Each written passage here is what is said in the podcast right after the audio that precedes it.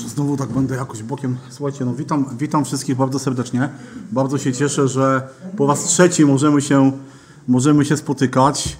Mam nadzieję, że to nie jest dlatego, że tam jest jakiś przymus, ale dlatego, że po prostu chcemy. E, chciałbym dzisiaj, żebyśmy sobie e, zaczęli jakby kolejny, powiem tak, może podsumujmy sobie to, co się udało nam zrobić przez te dwa dwie, dwie, dwa poprzednie spotkania, więc tam mieliśmy taki temat wstęp do Nowego Testamentu i tam mogliśmy się przyglądać temu, jak wyglądało w ogóle. Właściwie zaczęliśmy od Starego Testamentu, pokazaliśmy przez cały ten czas, jak Pan Bóg działał, jak Pan Bóg pokazywał w Starym Testamencie na osobę Pana Jezusa, no i jak y, ten świat, który, który mamy dzisiaj, jest, został przygotowany na, na przyjście Pana Jezusa. E, dzisiaj chciałbym, żebyśmy sobie e, przeszli troszeczkę dalej do takiego tematu, który nazwałem e, wstęp albo przegląd ksiąg Nowego Testamentu. Powiem tak, mam nadzieję, że on będzie krótszy, no bo to ma być tylko przegląd. Mam nadzieję, że też będzie łatwiejszy dla nas, no bo wiecie, Stary Testament, te czasy, o których tak mamy inne troszeczkę pojęcie, takie chyba jednak słabsze, bo jednak jesteśmy ludem Nowego Testamentu, tej dobrej nowiny i na Nowym Testamencie się e, skupiamy, więc wydaje mi się, że łatwiej nam będzie nawet e, słuchając, e, też pewne rzeczy już wiemy, wiecie, to też nie jest tak, że tutaj z tego miejsca jakby tam się dowiecie jakichś wielkich nowych rzeczy, bo podejrzewam, że jeśli czytamy Nowy Testament, no to znamy go, więc te rzeczy, które, o których dzisiaj sobie powiemy, no to będą takim właściwie nie jakąś nowością, ale takim, wiecie, zebraniem, skondensowaniem i może takim troszeczkę usystematyzowaniem sobie wiedzy na temat y, Nowego Testamentu. Więc y, jeśli mamy mówić o Nowym Testamencie, jakieś takie wstępne założenia, no to oczywiście kilka pytań wstępnych takich albo kilka takich zagadnień wstępnych. Y, Nowy Testament. Ile ksiąg? 27. 27, tak. Jakbyśmy, je, jakbyśmy spróbowali je podzielić? Na ile kategorii? Ewangelie? Listy? Księgi historyczne? I objawienie. Dokładnie. Cztery właściwie w Nowym Testamencie, 27 ksiąg. Mamy jakby taki podział na cztery kategorie. Pierwsze, no to cztery Ewangelie, które są nie księgami biograficznymi. To nie jest biografia Pana Jezusa, tylko jest to jakby pokazanie jego działania, Jego misji, Jego planu odkupienia człowieka. Druga rzecz, dzieje apostolskie, księga, która nie jest księgą dogmatyczną, a więc tam jakichś tam, wiecie, wielkich dogmatów nie, nie ma, aczkolwiek jest to księga historyczna i ona pokazuje rozwój Kościoła, ale też w takim, wiecie, ograniczonym zakresie. No bo wiemy, że z Jerozolimy, kiedy to się rozeszło, rozeszło się w każdym kierunku, natomiast dzieje apostolskie skupiają się jakby droga Ewangelii od Jerozolimy aż do Imperium Rzymskiego. Listy, jest ich ile? Taka matematyka. 21. Tak, listy są generalnie takimi księgami dogmatycznymi. One są pisane albo do zborów poszczególnych, albo do poszczególnych osób, ale też kilka listów jest takich bardzo ogólnych, jakby można powiedzieć, skierowanych do całego Kościoła. No i objawienie, księga mówiąca o przyszłości, o końcu świata, a więc o tym, jak ten Boży plan od stworzenia się wypełni. Wiecie, jest, ja bym chciał też zacząć fragmentem Bożego Słowa i zadam Wam, albo może inaczej, zadam Wam pytanie najpierw. Co wydarzyło się 29 sierpnia 520 roku przed naszą erą? Dokładnie, co do dnia. Przed naszą erą. Przed... Dobra, ja wam, ja wam powiem, co się wydarzyło. Drugiego roku króla Dariusza w szóstym miesiącu pierwszego dnia tego miesiąca doszło przez proroka Ageusza do Zorobabela, syna Szelitiela, namiestnika Judei i do arcykapłana Jozułego, syna Jehosadaka, słowo Pana tej treści. To dokładnie się wydarzyło. Wiecie, to jest, to jest fragment z księgi Ageusza i na podstawie tego, co tam czytamy, na podstawie zapisów historycznych, możemy dokładnie co do dnia określić sobie czas napisania. Jeżeli chodzi o Nowy Testament, to już, kochani, tak dobrze nie ma. W Nowym Testamencie tak naprawdę y, żaden z, żadna z ksiąg, żadna z list nie zaczyna się dokładnie w tym, w tym, y, że tego i tego dnia. Pewne datowanie, pewne, pewien czas jest bardzo taki historyczny i znaczy historyczny. Powiem tak, no, możemy sobie go gdzieś tam umiejscawiać w pewnych okresach historii, ale dokładnie niestety nie jesteśmy w stanie. Nawet co więcej, słuchajcie, y, w której Ewangelii jest zapisane imię jej autora? W której Ewangelii zapisane jest imię jej autora? W żadnej. W żadnej Ewangelii nie mamy imienia jej autora. Właściwie w żadnej Ewangelii nie mamy daty, więc dlatego, kiedy mówimy o Nowym Testamencie, to też musimy sobie znaleźć, y, powiedzieć sobie troszeczkę o czasie powstania. Tak naprawdę y, te wszystkie daty są troszeczkę umowne. I y, mówi się, że jakby czas powstania Nowego Testamentu to jest od roku około 48, kiedy jest prawdopodobnie napisana pierwsza księga, aż do roku 95, kiedy jest napisana ostatnia. Oczywiście opisywany czas jest inny, no bo jest opisywany czas nawet od, y, przed narodzeniem Pana Jezusa, tak? kiedy czytamy o Jan, Janie Chrzcicielu i tak naprawdę koniec Nowego Testamentu jest y, równy z końcem tego, tego świata. Y, tak, no dobrze. Kolejne pytanie. Ilu jest autorów Nowego Testamentu?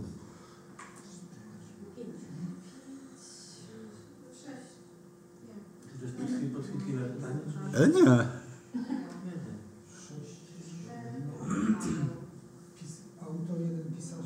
Dokładnie. Autor jest jeden. Autor jest jeden. Nowy Testament jest księgą napisaną przez Ducha Świętego, podyktowaną, natchnioną przez Ducha Świętego. I musimy o tym jako ludzie wierzący, musimy o tym przede wszystkim pamiętać. I, aczkolwiek Duch Święty jest autorem, on jest autorem natchnienia, aczkolwiek do napisania użył pewnych ludzi. Ilu ich było?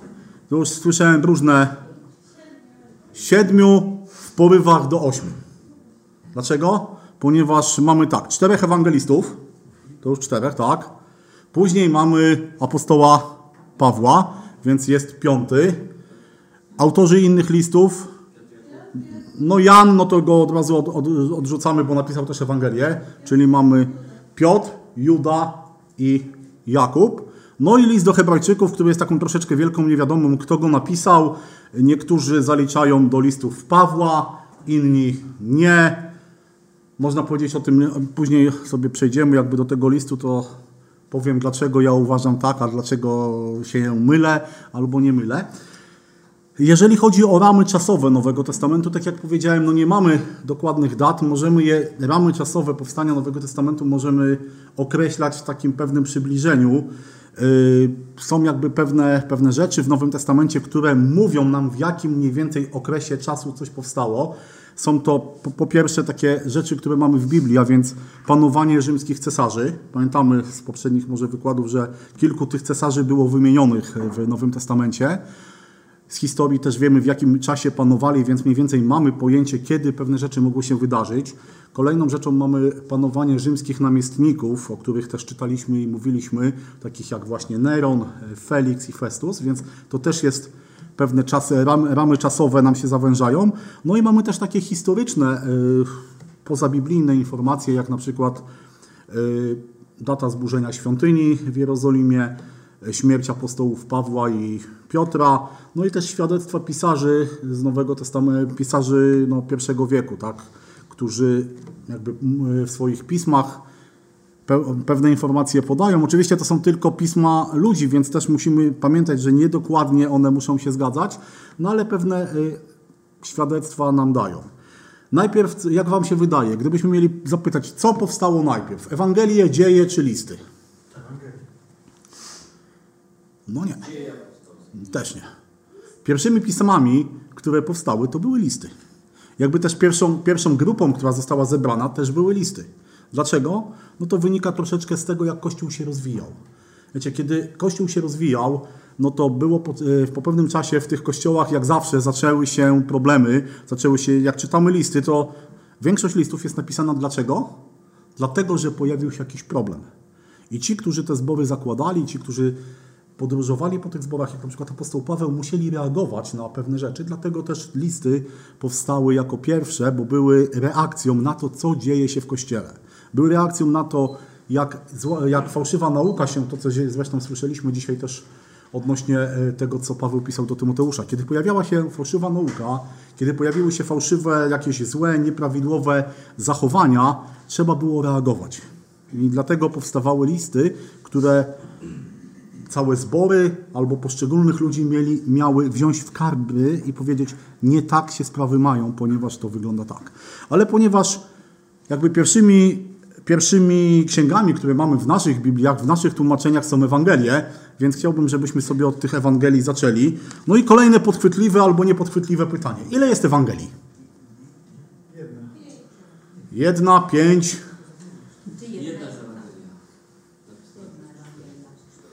Jedna. Jedna albo pięć. Dokładnie tak. Właśnie, Ewangelia jest jedna. Dobra nowina jest jedna. Nie ma kilku dobrych nowin, a aczkolwiek ta dobra nowina w Biblii jest jakby napisana z perspektywy czterech różnych osób. Tak? Mamy czterech ewangelistów. Jest Mateusz, Marek, Łukasz i Jan. Oczywiście te Ewangelie y, są opisami służby, działania Pana Jezusa i oczywiście ich autorem, autor jest jeden, jest to Duch Święty, ale pokazują go, pokazują obraz Pana Jezusa jakby z czterech różnych perspektyw. Słuchajcie, to tak samo jak my, jak gdybyśmy patrzyli na jakieś wydarzenie, no powiedzmy, kto był w tamtym tygodniu na nabożeństwie? No dobrze, gdybym was zapytał, jak wyglądało nabożeństwo, albo o czym było kazanie, to każdy z was mniej więcej powiedziałby to samo, aczkolwiek pewne szczegóły, pewne spojrzenie by się różniło. Tak samo, kiedy patrzymy na Ewangelię, zwłaszcza trzy pierwsze, no to widzimy to, że Pan Bóg, te, te wydarzenia są bardzo podobne, aczkolwiek każdy z opisujących je widział je troszeczkę inaczej. Albo słyszał o nich i opisał je troszkę inaczej. Więc one nie są sprzeczne. Wielu ludzi mówi, no Ewangelia się myli, bo tu jest opisana tak, tu jest opisana tak. Nie, nie, nie. Ona się nie myli, tylko pokazuje nam różne, różne spojrzenie.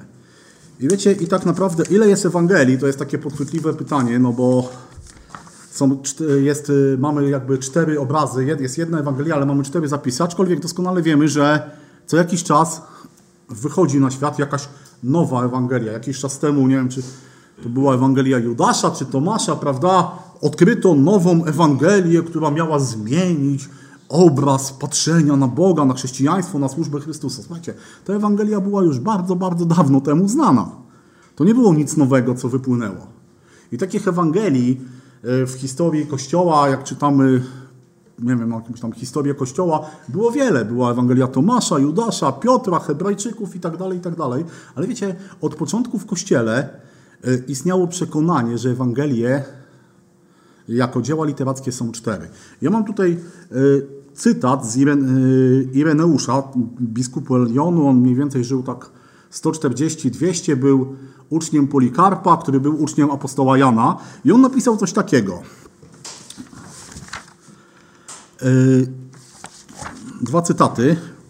Tak więc Mateusz wśród Hebrajczyków w ich ojczystym języku napisał i wydał Ewangelię, gdy Piotr i Paweł głosili w Rzymie Ewangelię i zakładali Kościół. Po ich śmierci Marek, uczeń i tłumacz Piotra, przekazał nam na piśmie to, co Piotr głosił, Łukasz zaś, towarzysz Pawła, złożył w księdze Ewangelię przez niego głoszoną.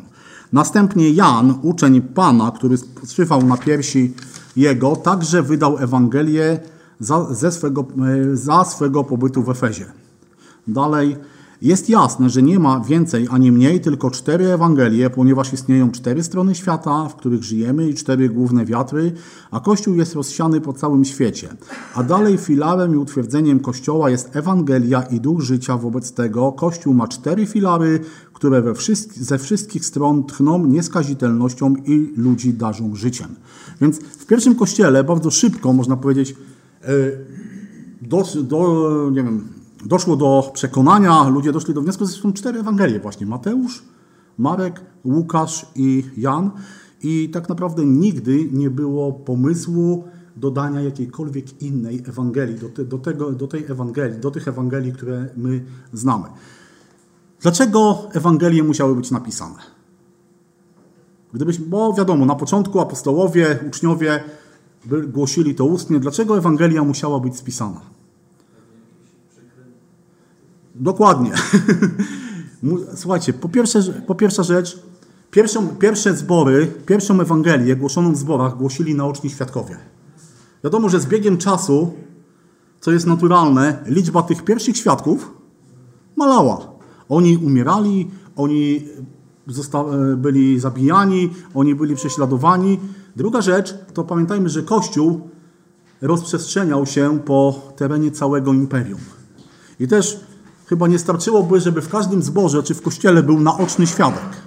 No i trzecia rzecz, o której tutaj Dawid słusznie zauważył, zaczęły pojawiać się różne fałszywe informacje, fałszywe y, opowieści. Mamy tak, Ewangelia Judasza, Tomasza i tak dalej, i tak dalej, które zniekształcały obraz tego, co, co Jezus zrobił. I dlatego była potrzeba i zbory miały potrzebę tego, żeby ta Ewangelia została spisana, można powiedzieć, zapieczętowana przez Ducha Świętego i żeby była do, do wglądu i żeby dała możliwość nauczania, żeby dała możliwość też y, do, dochodzenia czy dotykania różnych ludzi. I dlatego Ewangelie są spisane i Duch Święty zadbał o to, żeby one zostały spisane. I chciałbym, żebyśmy teraz już, jak temat zobowiązuje, przeszli sobie do tych czterech Ewangelii. Pierwsza Ewangelia, jaką mamy w naszych Bibliach, to jest Ewangelia Mateusza. I Ewangelia Mateusza jest Ewangelią, która pokazuje Pana Jezusa jako zapowiedzianego króla i zapowiedzianego Mesjasza. Jezus jest w niej ukazany jako ten, który przyszedł, który wypełnił pisma, który jest tym obiecanym przez Boga Mesjaszem dla narodu wybranego. Wiecie, to jest taki pomost, ktoś powiedział, że Ewangelia Mateusza to jest taki pomost łączący Stary Testament z Nowym, bo ona jest najbardziej taka Ewangelia, Ewangelia jest najbardziej taką, można powiedzieć, Ewangelią żydowską. I jak na tych schematach, które Wam dałem, czy skryptach, to tam jest, jest taki zapis, autor, miejsce i tak dalej, i tak dalej, więc chciałbym według tego schematu sobie przejść. Co wiemy o Ewangelii Mateusza? Albo może inaczej, co wiemy o Mateuszu? Żyd celnik. Żyd i celnik. Żyd, celnik, grzesznik. Wiecie, w treści Ewangelii nie ma jego imienia. Tak jak powiedziałem, w żadnej Ewangelii nie mamy jego imienia. Aczkolwiek pierwszy kościół, pierwsze manuskrypty zawsze dodawały, że jest to Ewangelia napisana przez Mateusza. Mateusz miał drugie imię, Lewi, a więc znany jest pod dwoma imionami. Co jeszcze o nim wiemy? Wiemy, że był celnikiem, a więc zajmował się zbieraniem pieniędzy. Do dzisiaj trwają spory, czyim celnikiem był, czy zbierał bezpośrednio dla Rzymian, czy dla Heroda, bo był, mieszkał w Galilei. Ja stawiam ten drugi. Ja, ja uważam, że ta druga opcja jest lepsza, ale to jest tylko moje zdanie, więc się, kochani, nie sugerujcie. E, Mieszkał, e, wiemy o nim z Ewangelii, że mieszkał w Kafarnaum, był celnikiem, znamy imię jego ojca. Jego ojciec miał na imię Alfeusz. E, Co ciekawe, był też apostoł, drugi apostoł, który miał takie samo imię, ale prawdopodobnie nie byli braćmi, bo gdyby byli braćmi, to to by było wspomniane. Mamy wspomniane rodzeństwa w Biblii, tak? Andrzej, Piotr, Jan, Jakub, więc tutaj najprawdopodobniej była to taka zbieżność, zbieżność imion ojców, zdarza się, myślę, że i w naszych czasach, więc nie powinno nas to dziwić. Y, Był, skoro był celnikiem, był też zamożnym człowiekiem, bo kiedy Jezus go powołał, to wydał ucztę, więc musiało być go na to stać. Zresztą no, jako celnik podejrzewam, że miał tam jakieś swoje, swoje dochody. Y, Według też e, tradycji był on tym, który później został posłany, czy poszedł zwiastować Ewangelię po 15 latach pobycie w Palestynie i udał się do albo Etiopii, albo Persji, albo Macedonii. To już jest pozabiblijne, więc to są takie e, domniemania i tam zginął śmiercią męczeńską. Co możemy o nim powiedzieć? No, Skoro był celnikiem, więc musiał być człowiekiem, który umiał protokołować. Celnicy byli też w pewien sposób szkoleni do tego, żeby zapisywali, więc Mateusz był takim człowiekiem, który potrafił, jak to ktoś powiedział, miałem takie mądre słowo, potrafił w formie stenograficznej zapisywać to, co inni mówili. A więc był w tym bardzo dokładny, bardzo precyzyjny. Y, Do kogo Ewangelia Mateusza jest skierowana?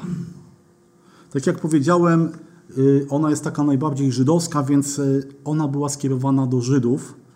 Y, Takie ten wspomniany Ireneusz, on wspomina, że Mateusz pisał do, do Hebrajczyków.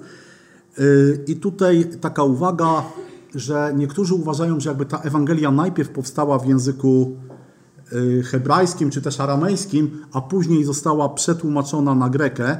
Y, Prawdopodobnie ten, który to powiedział, widział tylko kopię, bo nie ma jakby żadnych dowodów tego, że ona była pisana po aramejsku, więc raczej była pisana od razu po grece. Tam, czy, y, lingwiści też jakby patrząc na zapis tej Ewangelii mówią, że nie może być tłumaczeniem, bo zabiera, zawiera zbyt dużo takich słów greckich, których nie dałoby się przetłumaczyć y, w żadną stronę. Y, Dlaczego Ewangelia pisana jest do Żydów? Co o tym świadczy? Po pierwsze, liczne cytaty ze Starego Testamentu. Jest to Ewangelia, w której chyba jest najwięcej cytatów ze Starego Testamentu, a więc siłą rzeczy te cytaty musiały być znane tym, którzy, do których ona była skierowana. Po drugie, nie są wyjaśnione tutaj żadne żydowskie zwyczaje ani nazwy geograficzne, więc to też sugeruje, że ci, którzy ją jakby pierwotnie mieli czytać, znali te rzeczy. Trzecia rzecz, rodowód na samym początku jest od, od Abrahama, a więc poprzez Dawida i pokazuje jak właśnie to, że Jezus jest z królewskiego rodu mesjańskiego, więc to też pogan za bardzo to nie interesowało. Trzecia rzecz, królestwo, jest tutaj wymienione słowo królestwo niebieskie, zamiast w innych, jak w innych Ewangeliach królestwo Boże. Wiadomo, że Żydzi mieli szczególne, szczególną taką cześć dla imienia Bożego, więc dlatego prawdopodobnie jest to zamienione królestwo niebieskie, królestwo, na, królestwo Boże na królestwo niebieskie, bo w innych jakby y, Ewangeliach tam, gdzie Mateusz pisze o Królestwie Niebieskim, inne Ewangelie mówią o Królestwie Bożym. No i bardzo często Mateusz używa takiego słowa wypełniły się pisma. To też świadczy, że no jest, tym, jest y, ona skierowana do Żydów. Oczywiście oprócz tego, że jest skierowana do Żydów, no jest skierowana dzisiaj y, do nas, ponieważ, no nie jest to, ponieważ ta Ewangelia na samym końcu zawiera co? I- idźcie i czyńcie uczniami wszystkie narody. Więc jest też to Ewangelia, która pokazuje ten wielki nakaz misyjny. Y, Jakby głównym tematem tej Ewangelii właśnie jest królestwo. Mateusz pokazuje Jezusa jako tego, który przyszedł zaprowadzić to mesjańskie królestwo, na które tak bardzo Żydzi czekali przez wiele, wiele stuleci. I Ewangelia Mateusza jest o tyle jeszcze specyficzna, że jest podzielona, nie jest, nie jest ona taka chronologiczna, wiecie, że poszedł tutaj, potem tutaj, potem tutaj, ale ona jest ułożona tak by głównymi, y, jest ułożona tematycznie. Są, jest tam pięć takich wielkich mów Pana Jezusa. Pierwsze to jest kazanie na górze, Druga, drugi temat to są takie nauki, pouczenia dla apostołów. Trzecie to są mowy potępiające faryzeuszy i, i uczonych w piśmie. No i mowy eschatologiczne. I Ewangelia y, Mateusza jest, y, tak jak powiedziałem, właśnie i do Żydów, i do, i do Pogan. Kiedy została napisana? Y, Generalnie najprawdopodobniej została napisana przed rokiem 70. Jest to taki rok graniczny, no bo wiadomo, co się stało w roku 70? Rzymie, Rzymianie spalili świątynię, zdobyli. Myślę, że w tej Ewangelii na pewno byłoby to wspomniane, skoro ona jest napisana do Żydów. Przyjmuje się, że większość biblistów, powiem tak, szacuje ją na lata 64, 65.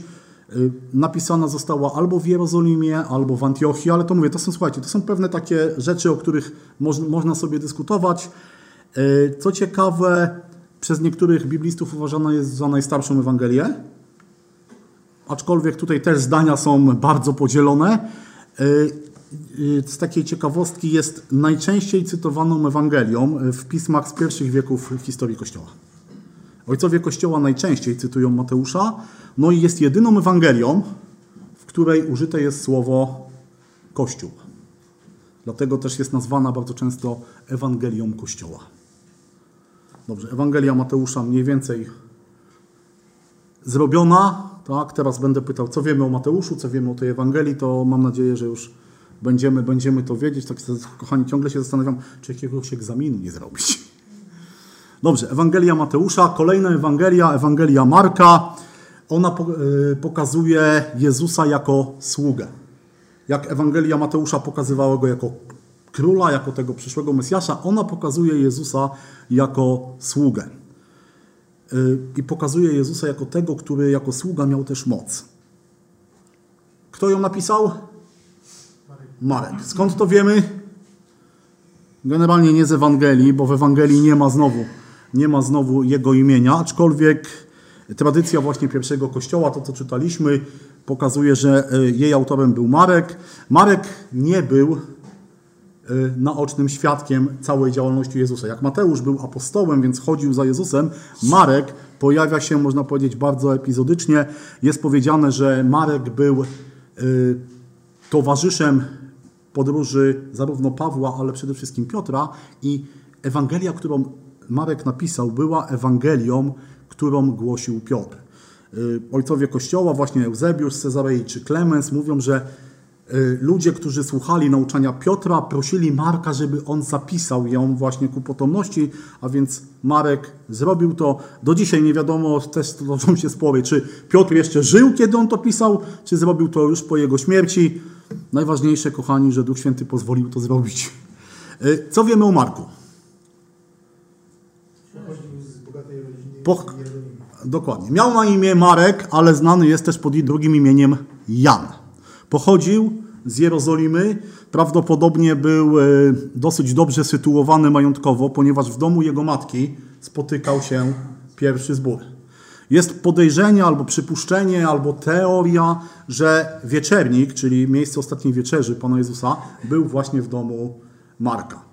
Marek e, był kuzynem pewnego człowieka, który też bardzo dobrze zapisał się w historii Kościoła, a więc Barnaby.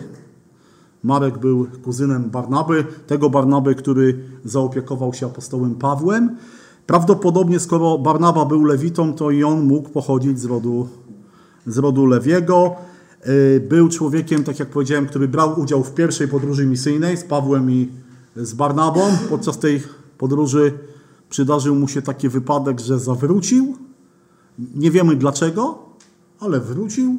Natomiast kiedy miała się zacząć druga podróż misyjna, był przyczyną właściwie pierwszego konfliktu wśród uznanych braci w Kościele. No, czy nieporozumienia, jak to Łukasz delikatnie, delikatnie nazwał. W każdym bądź razie no, był, był przyczyną nieporozumienia. Paweł nie chciał go zabrać, Barnaba chciał go zabrać, więc bracia doszli do wniosku, że jeżeli nie mogą się pogodzić, to lepiej, żeby działali oddzielnie. To, co jest ciekawe, żaden z nich nie powiedział na drugiego złego słowa, ale Marek e, popłynął z Barnabą. Tak naprawdę po tym wydarzeniu na bodajże chyba 10 czy 15 lat w ogóle znika z kart Nowego Testamentu. Pojawia się później y, znowu jako współpracujący z apostołem Pawłem, a więc prawdopodobnie te nieporozumienia zostały wyjaśnione. Y, I znamy go też jako współpracownika właśnie Piotra, który nazywa go synem. W liście Piotra, chyba bodajże drugim, jest albo w pierwszym, w pierwszym jest powiedziane, że Marek jest jego umiłowanym synem. Według te- teorii Kościoła no, został pierwszym biskupem w Aleksandrii.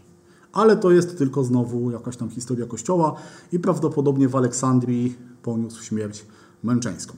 Do kogo Marek pisze?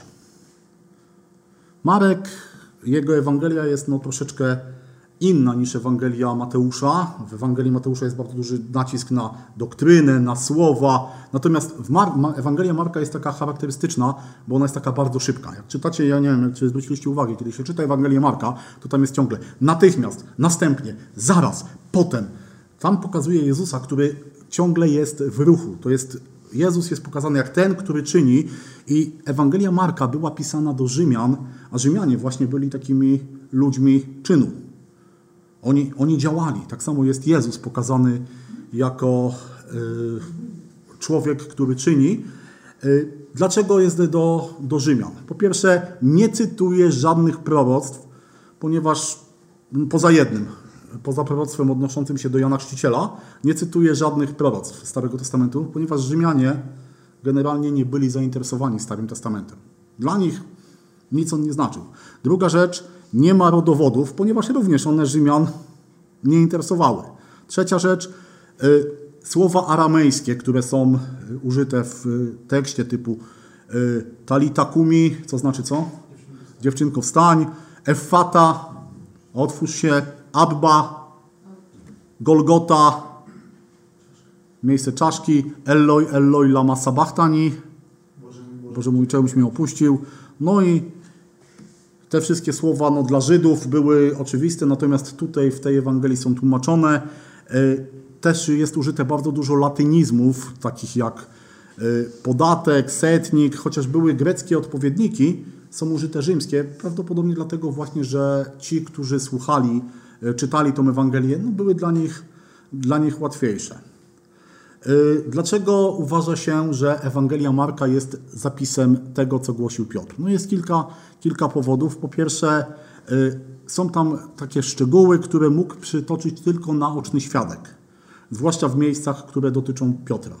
A więc Piotr był człowiekiem, który musiał dyktować to z własnego przeżycia, to, co, czego doświadczył. Y, Wiele, jest, są opuszczone też takie miejsca, gdzie Piotr jest szczególnie chwalony w innych Ewangeliach, co jest prawdopodobnie dowodem na to, że Piotr no, był skromnym człowiekiem jednak.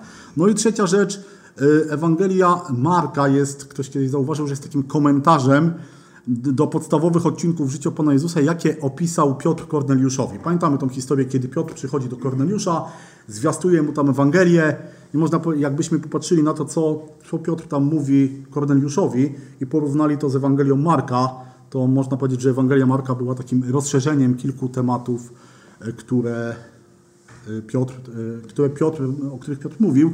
Kiedy została napisana?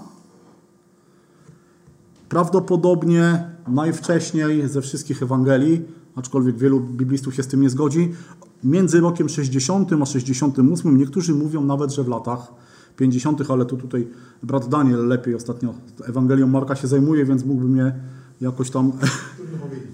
Trudno powiedzieć dokładnie. No w każdym bądź razie przyjmuje się, że na pewno też powstała przed rokiem 68 albo, ciut, albo ciut, przed 68, no bo wtedy zmarł Neron.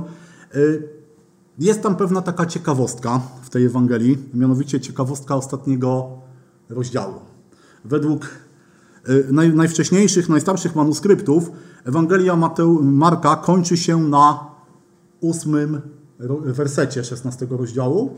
Natomiast później pojawiają, później w późniejszych manuskryptach jest jeszcze od 9 do 20. No i pytanie, oczywiście wśród badaczy było takie, no co się mogło stać, że Ewangelia Marka została tak skrócona, a później ten, ten y, kolejny, kolejne wersety zostały dodane. No oczywiście też jest tutaj kilka hipotez.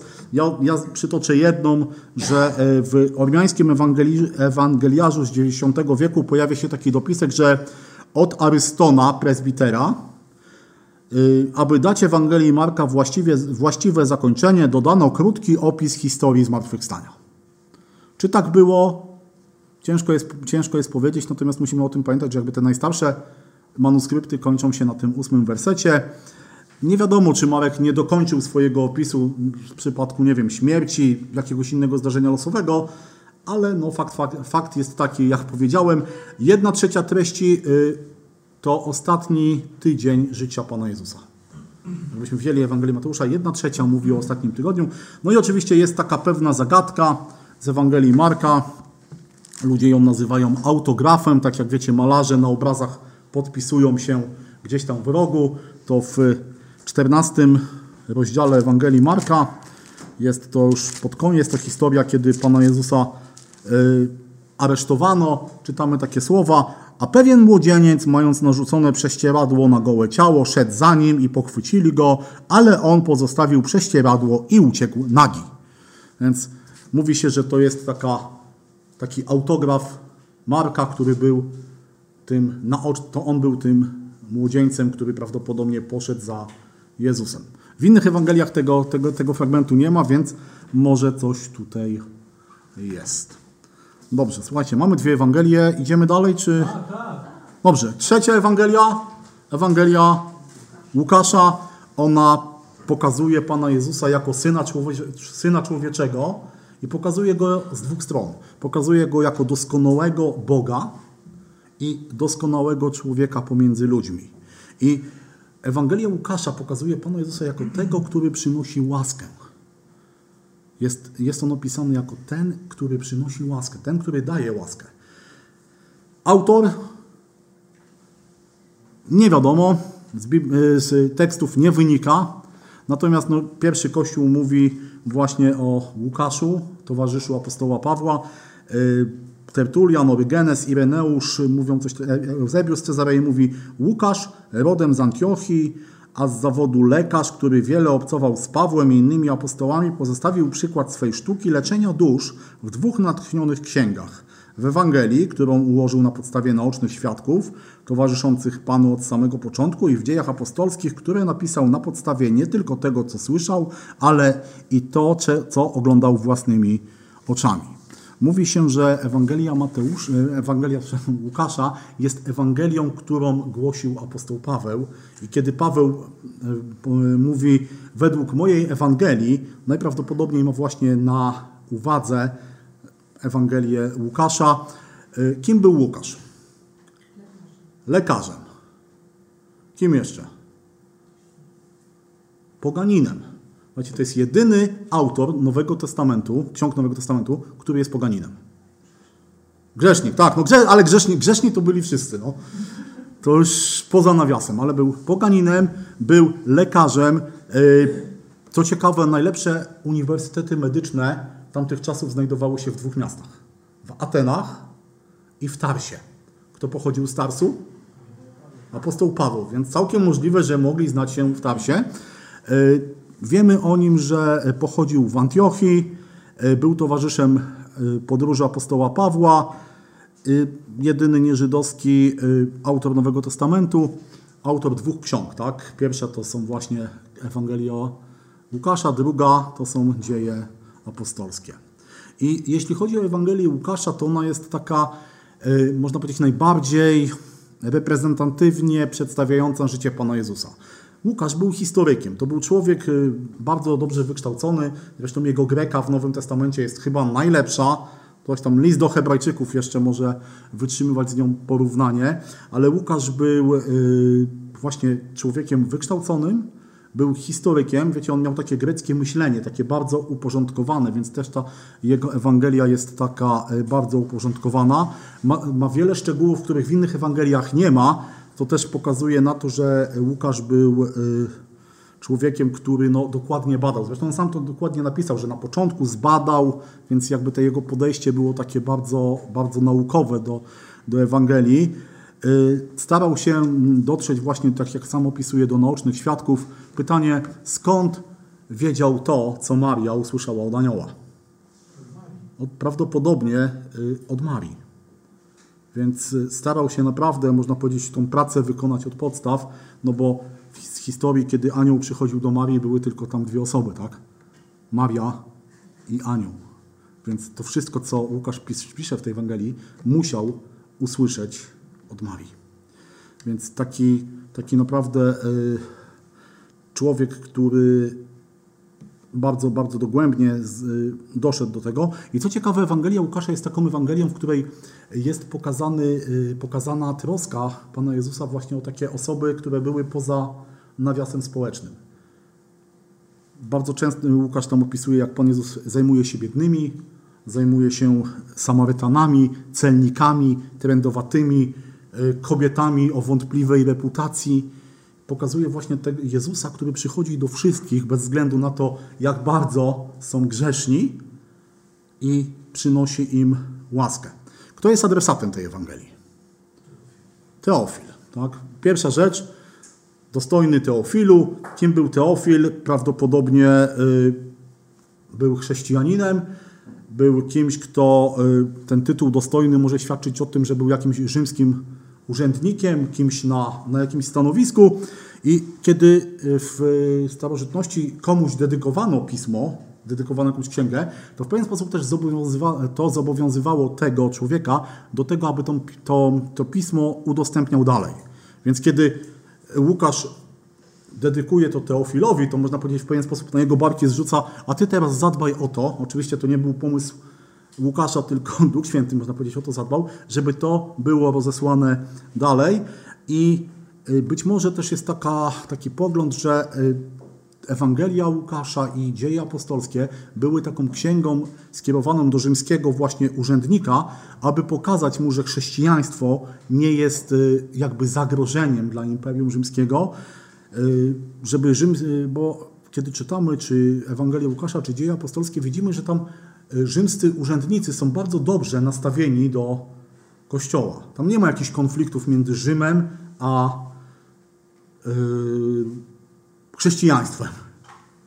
I druga, druga osoba, jakby drugi adresat to są poganie, to są ludzie, którzy wywodzą się yy, z pogan.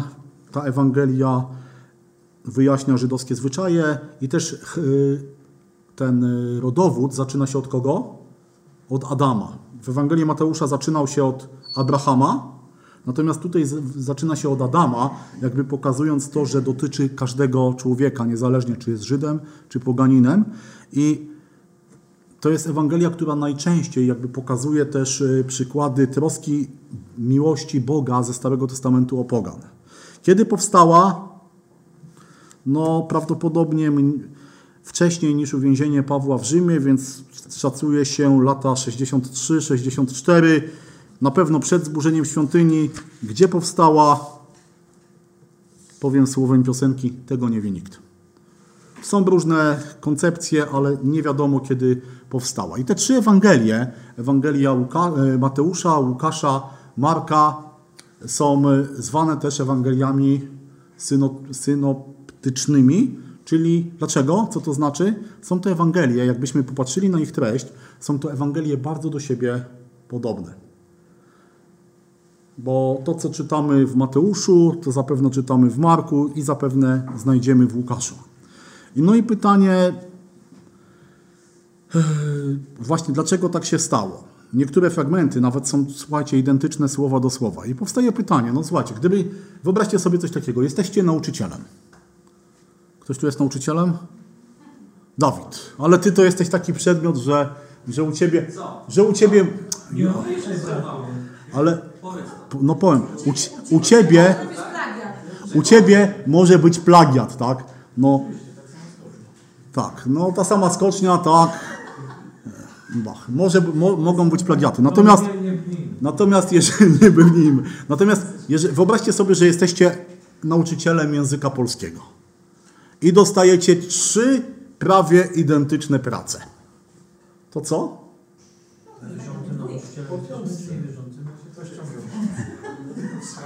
Jaki, czy, jesteś, czy jesteś wierzący, czy niewierzący? Jeśli będziesz nauczycielem, dostaniesz trzy takie prace, no to pierwsze pytanie to jest, który od kogo spisywał?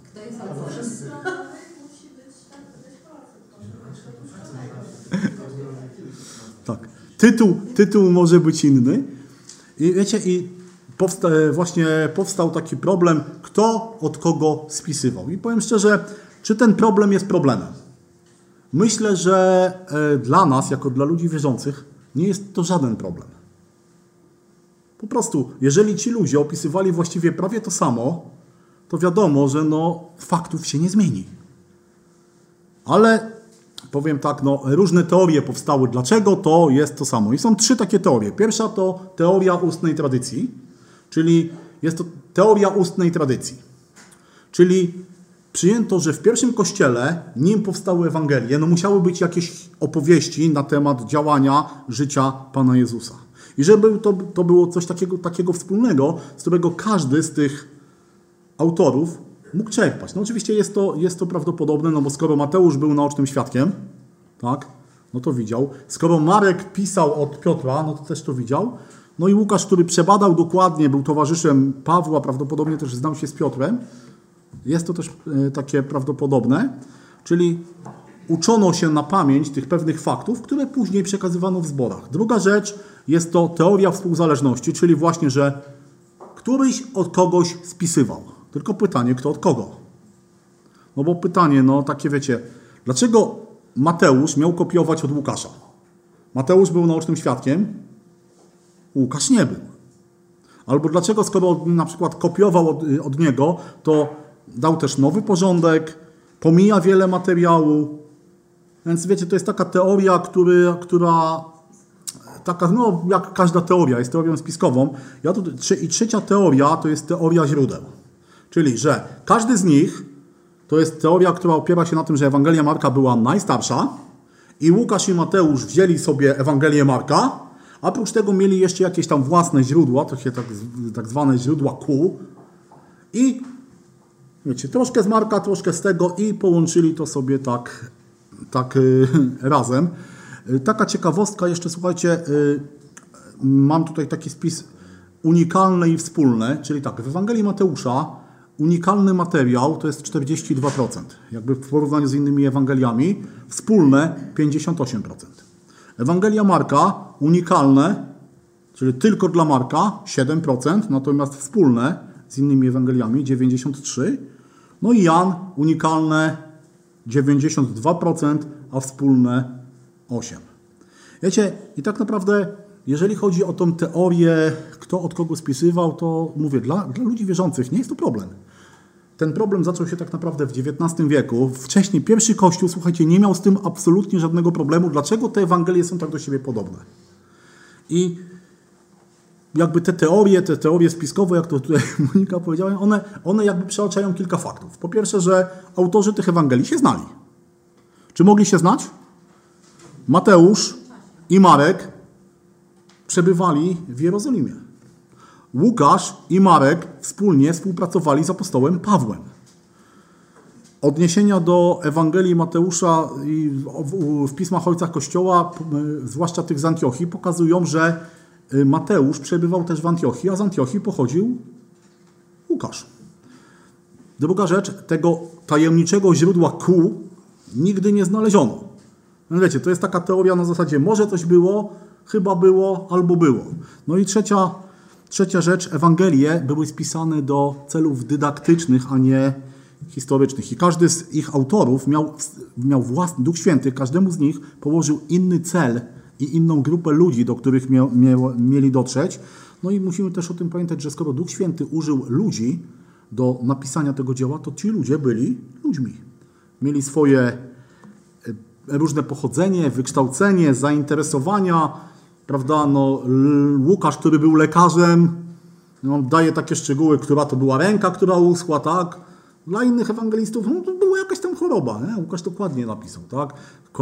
Kobieta, która cierpiała, tak, też było napisane, na co cierpiała. A Mateusz, a Mateusz napisał, że co? No na lekarzy wydała całe swoje oszczędności. No, Łukasz tego nie napisał, tak? No wiecie, bo sam był lekarzem, więc...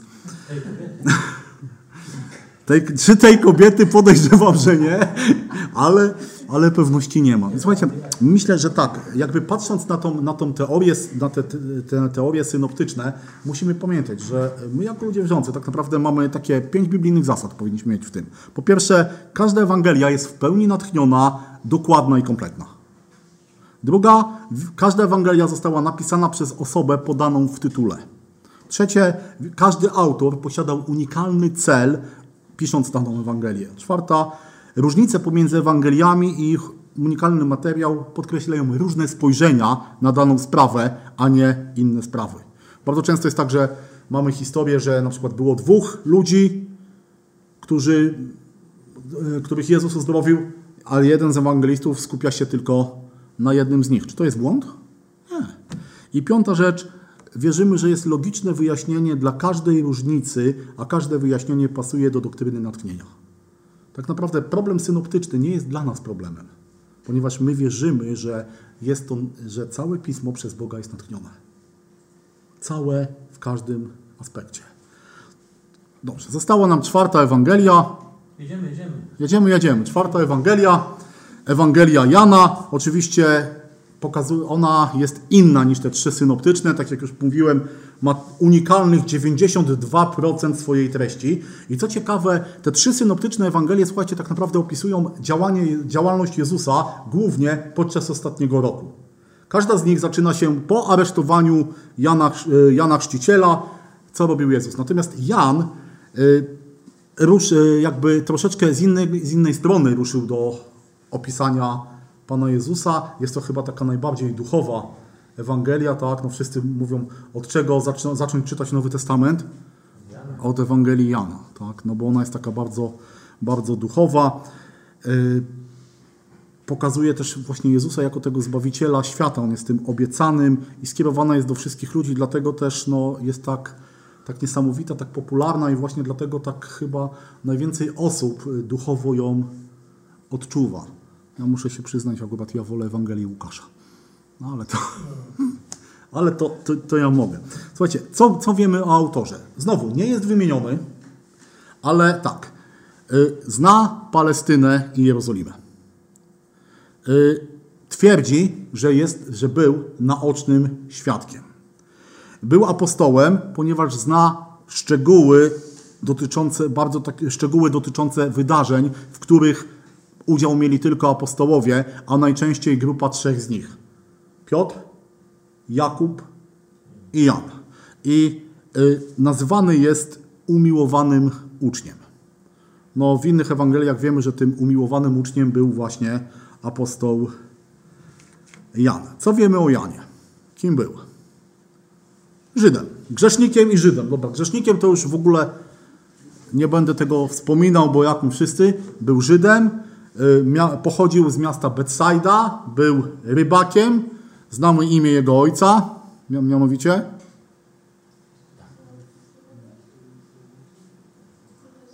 Zebedeusz. Znamy imię jego matki, mianowicie jego matką była ta kobieta, która przyszła i powiedziała, czy moi synowie mogą po lewicy, po prawicy, miała na imię Salome. Prawdopodobnie jest jakaś taka, taki przekaz, dotarłem do takich informacji, że mogli być spokrewnieni z Jezusem. Że prawdopodobnie jest jakaś taka hipoteza, że Maria i Salome to były siostry. Czy tak było? Ciężko powiedzieć. Pochodzi, co wiemy jeszcze o Janie? No na pewno musiał pochodzić z zamożnej rodziny. Dlaczego? Dwa fakty. Po pierwsze, jego ojca stać było na, kiedy łowili ryby, stać było na pomocników. Tak, więc musiał, musiał być na tyle zamożny, że mógł takich pomocników wynająć. I druga rzecz, kiedy Pan Jezus został aresztowany, kiedy yy, i jest w pałacu arcykapłana, idą za nim dwaj uczniowie. Którzy? Piotr i Jan. Co się dzieje z Piotrem? Zostaje na dziedzińcu i robi to, co robi. Natomiast ja, o Janie czytamy, że został wpuszczony, ponieważ co? Był znany arcykapłanowi. Więc prawdopodobnie jego rodzina, może i sam Jan, byli tak byli szanowani i znani, że y, miał, miał, mógł wejść. Co wiemy o jego charakterze? Słucham?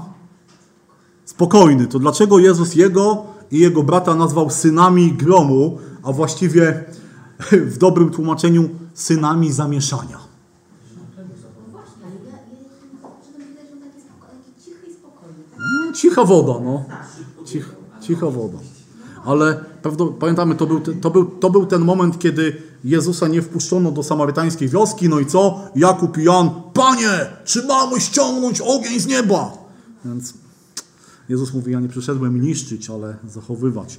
Y, szybko Matejewicza. Prawdopodobnie szybko biegał, tak. Tutaj celna, celna uwaga WF-isty. Y, był, mia, miał brata. Słuchajcie, miał brata o imieniu Jakub. E, W dziejach apostolskich pokazany, Jan jest pokazany jako jeden z przywódców zboru, kiedy, nau- kiedy Sanhedryn aresztuje Piotra, jest tam też Jan, kiedy jest Sobór, jest tam też Jan. Według dalej pism Nowego Testamentu no, został skazany przez cesarza Domicjana, pamiętamy o nim może, to był ten cesarz, który zaczął, jeden z trzech w pierwszym wieku, który zaczął gnębić chrześcijan. Został e, zesłany na taką wyspę Patmos na Morzu Egejskim. Ktoś ją porównał do takiego e, obozu w Oświęcimiu tamtych czasów, ale później został zwolniony. Jest autorem pięciu ksiąg w Nowym Testamencie, a więc w tym zajmuje zaszczytne drugie miejsce. Po Pawle, który jest autorem 13 w porównaniu do 14. Y, Do kogo jest napisana ta Ewangelia? Po pierwsze, napisana jest prawdopodobnie do zborów, które już znały naukę, jakby życie Pana Jezusa. I przyjmuje się, że ponieważ Piotr, y, przepraszam, Jan później działał w Efezie, że jest to napisane do zborów Azji Mniejszej, czyli Efes i tam te różne okolice, prawdopodobnie do tych samych siedmiu zborów, do których zaczyna się objawienie. Ale to jest tylko taka pewna hi- hipoteza. Na pewno jest skierowana też do, do ludzi wierzących, do ty, do każdego z nas, właściwie do wszystkich ludzi, aby pokazać, że Jezus jest tym prawdziwym Zbawicielem świata. No i jakby trzecia grupa skierowana przeciwko, e, przeciwko naukom gnostyków. Paweł, e, przepraszam, Jan mieszka w Efezie, działa w Efezie, a gnostyczne, gnostyckie nauki zaczynają się właśnie e, w Efezie. I gnostycy atakowali dwie rzeczy w Panu Jezusie. Albo Jego człowieczeństwo, że nie był w pełni człowiekiem, albo Jego boskość, że nie był w pełni Bogiem. I Jan w swojej Ewangelii pokazuje Chrystusa jako w pełni człowieka i w pełni Boga. Napisana ta Ewangelia została prawdopodobnie właśnie w Efezie pod koniec życia apostoła, czyli około roku 85-90. I wiecie, i ta Ewangelia jest, tak jak już powiedziałem wcześniej, taką szczególną w tym kanonie e, Nowego Testamentu, bo pokazuje Jezusa właśnie jako Syna Bożego. Co ciekawe, ona pokazuje na przykład tylko siedem cudów Pana Jezusa. Tych cudów było więcej, ale Jan pokazuje siedem cudów. I wiecie, i każdy z tych cudów, które Pan Jezus w tej Ewangelii dokonuje, pokazuje na to, że jest Bogiem.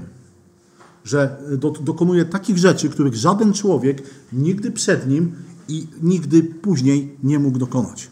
Wszystkie te cuda są związane z takimi rzeczami, że nie można mieć e, cienia podejrzenia, że to nie było Boże działanie. I kolejną taką cechą charakterystyczną tej Ewangelii, o której mam nadzieję pamiętamy, jest to, że Pan Jezus siedem razy w tej Ewangelii mówi o sobie ja jestem. Czyli w Grece to by było ego eimi, a w języku hebrajskim Jahwe. Jezus siedem razy podkreśla tutaj ja jestem, a więc to, że jest Bogiem. Też ta Ewangelia jest, jest też Ewangelią, która pokazuje relacje Pana Jezusa z ludźmi poszczególnymi. Wiecie, to jest Ewangelia, w której Pan Jezus przychodzi i rozmawia, na przykład z Samarytanką, z Nikodemem. To jest taka Ewangelia, która pokazuje, że Pan Jezus jest blisko każdego człowieka. Kolejna cecha jest nazywana Ewangelią miłości. Jak się zaczyna? Na początku było Słowo. Pokazuje Bożą miłość do ludzi. A jak się kończy? Pytaniem do Piotra: Miłujesz mnie? Jest. I kolejna rzecz jest nazwana Ewangelią prostoty, ponieważ ilość słów w tej Ewangelii nie przekracza 700, a więc mniej więcej to jest tyle słów, iloma posługuje się dziecko. Dobrze, czyli mamy, mamy Ewangelię. Maczku, dalej? Ja jak nikt nie ma nic przeciwko temu, to ja bardzo chętnie. Póki sił. Póki sił. Okej, dobrze, to póki. Dobrze, słuchajcie. Pięć. Nie, daj jeszcze. Dobra. Daj jeszcze. Jeszcze jeszcze jeden ten dział. Jed... Znowu pizza przyjdzie wcześniej, co zrobimy 5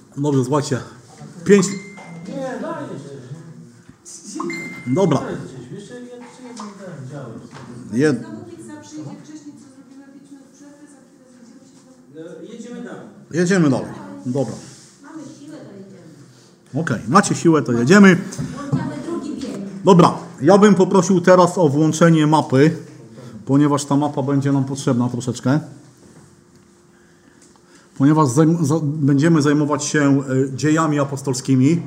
Dzieje apostolskie. Kto jest ich autorem? Łukasz, Łukasz, to już wiemy, wie, czyli co wiemy o Łukaszu? że pisał do Teofila.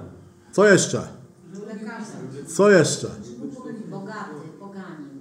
Poganin. Że nie napisał, że ta kobieta wzięła tyle pieniędzy. Dokładnie. Że dbał, dbał o swój zawód, o reputację. Mhm. Słuchajcie, y, jest to druga część jakby y, dzieła y, Łukasza. Pierwsza to jest właśnie Ewangelia, druga to jest y, Księga Dziejów Apostolskich, czy też właściwie lepsze tłumaczenie by było dokonań apostołów. I Łukasz zajmuje się w tej księdze, która, tak jak powiedziałem wcześniej, nie jest księgą jakąś tam doktrynalną, ale taką księgą historyczną, pokazuje ekspansję Kościoła, ale właśnie w kierunku, w kierunku Rzymu. Co ciekawe, Łukasz uczestniczył w niektórych wydarzeniach tutaj, które, które opisuje, ponieważ parę, parę razy używa słowo my. Że my ruszyliśmy, my przybyliśmy. I co ciekawe, e, zwłaszcza w odniesieniu do miasta Filipi, jest tam pokazane, no jest tam na samej górze, Filipi. I prawdopodobnie przyjmuje się, że e, apostoł e, Paweł zostawił go, a wiem, że to może słabo widać, bo ja muszę sobie jakiś taki ten, laser powinienem mieć, kija. Ale no dobra, no tam. Weź sobie patyczek ten z tego. patyczek. Nie no dobrze. Nie. No. O, dobra, słuchajcie, no okej. Dobra, Filip, zwłaszcza, o Filip jest tutaj. O, o Filipie jeszcze będziemy mówić, tylko tak mówię. No. Jest Filipi. Okej. 3D. Proszę, tutaj, tutaj jest Filipi, o. No. Koło Neapolis, ale to, to nie jest ten Neapol. Dobrze, słuchajcie, e, jeżeli chodzi o e, księgę, właśnie tak jak powiedziałem, e, Łukasz jest tutaj w dużej mierze jakby uczestnikiem tego, co się dzieje. Księga Dziejów Apostolskich jest księgą historyczną i tak naprawdę dzięki niej możemy mieć pewne pewne, jakby taki pewien obraz tego, co się no, wydarzeń w Nowym Testamencie. Księga Dziejów Apostolskich opisuje tak około 35 lat historii Kościoła od Dnia Pięćdziesiątnicy aż do momentu, kiedy Paweł jest y, przewieziony do Rzymu. Y, tak jak powiedziałem, no, pokazuje rozwój Kościoła od 120 ludzi, którzy byli w Dzień Pięćdziesiątnicy zgromadzeni, do Kościoła, który już jest y, Kościołem, który jest na, y, na powierzchni całego Imperium Rzymskiego. Y, Dzieje apostolskie też są księgą, która daje pewne historyczne wydarzenia, opisuje i dzięki temu możemy też sobie y, poustawiać pewne rzeczy.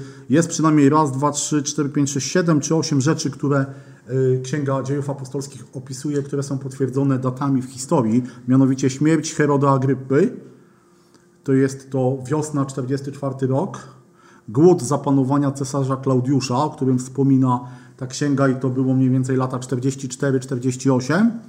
Y, Prokonsul Achai Sergiusz Paweł, to jest rok około 51. Ta księga wspomina też wypędzenie Żydów z Rzymu. To jest rok 49. Cesarz Klaudiusz. Nie wiem, czy pamiętacie, że Żydzi robili zamieszanie z powodu jakiegoś Chrystosa i cesarz się wkurzył i wyrzucił. Oczywiście prawdopodobnie chodziło tutaj o Pana Jezusa i Tacyt troszeczkę przekręcił jego imię. Kolejna rzecz, Galion, y, prokonsul Sergiusz Paweł. Dalej mamy też y, y, prokonsula Galiona Wahai, przed którym też Paweł staje. No i znani nam, znani ze Starego Testamentu, y, przepraszam, z Nowego Testamentu, z dziejów apostolskich prokonsul Felix i Festus, przed którym też Paweł y, staje. I mniej więcej Festus to lata panowania 57-60, Felix 52-56.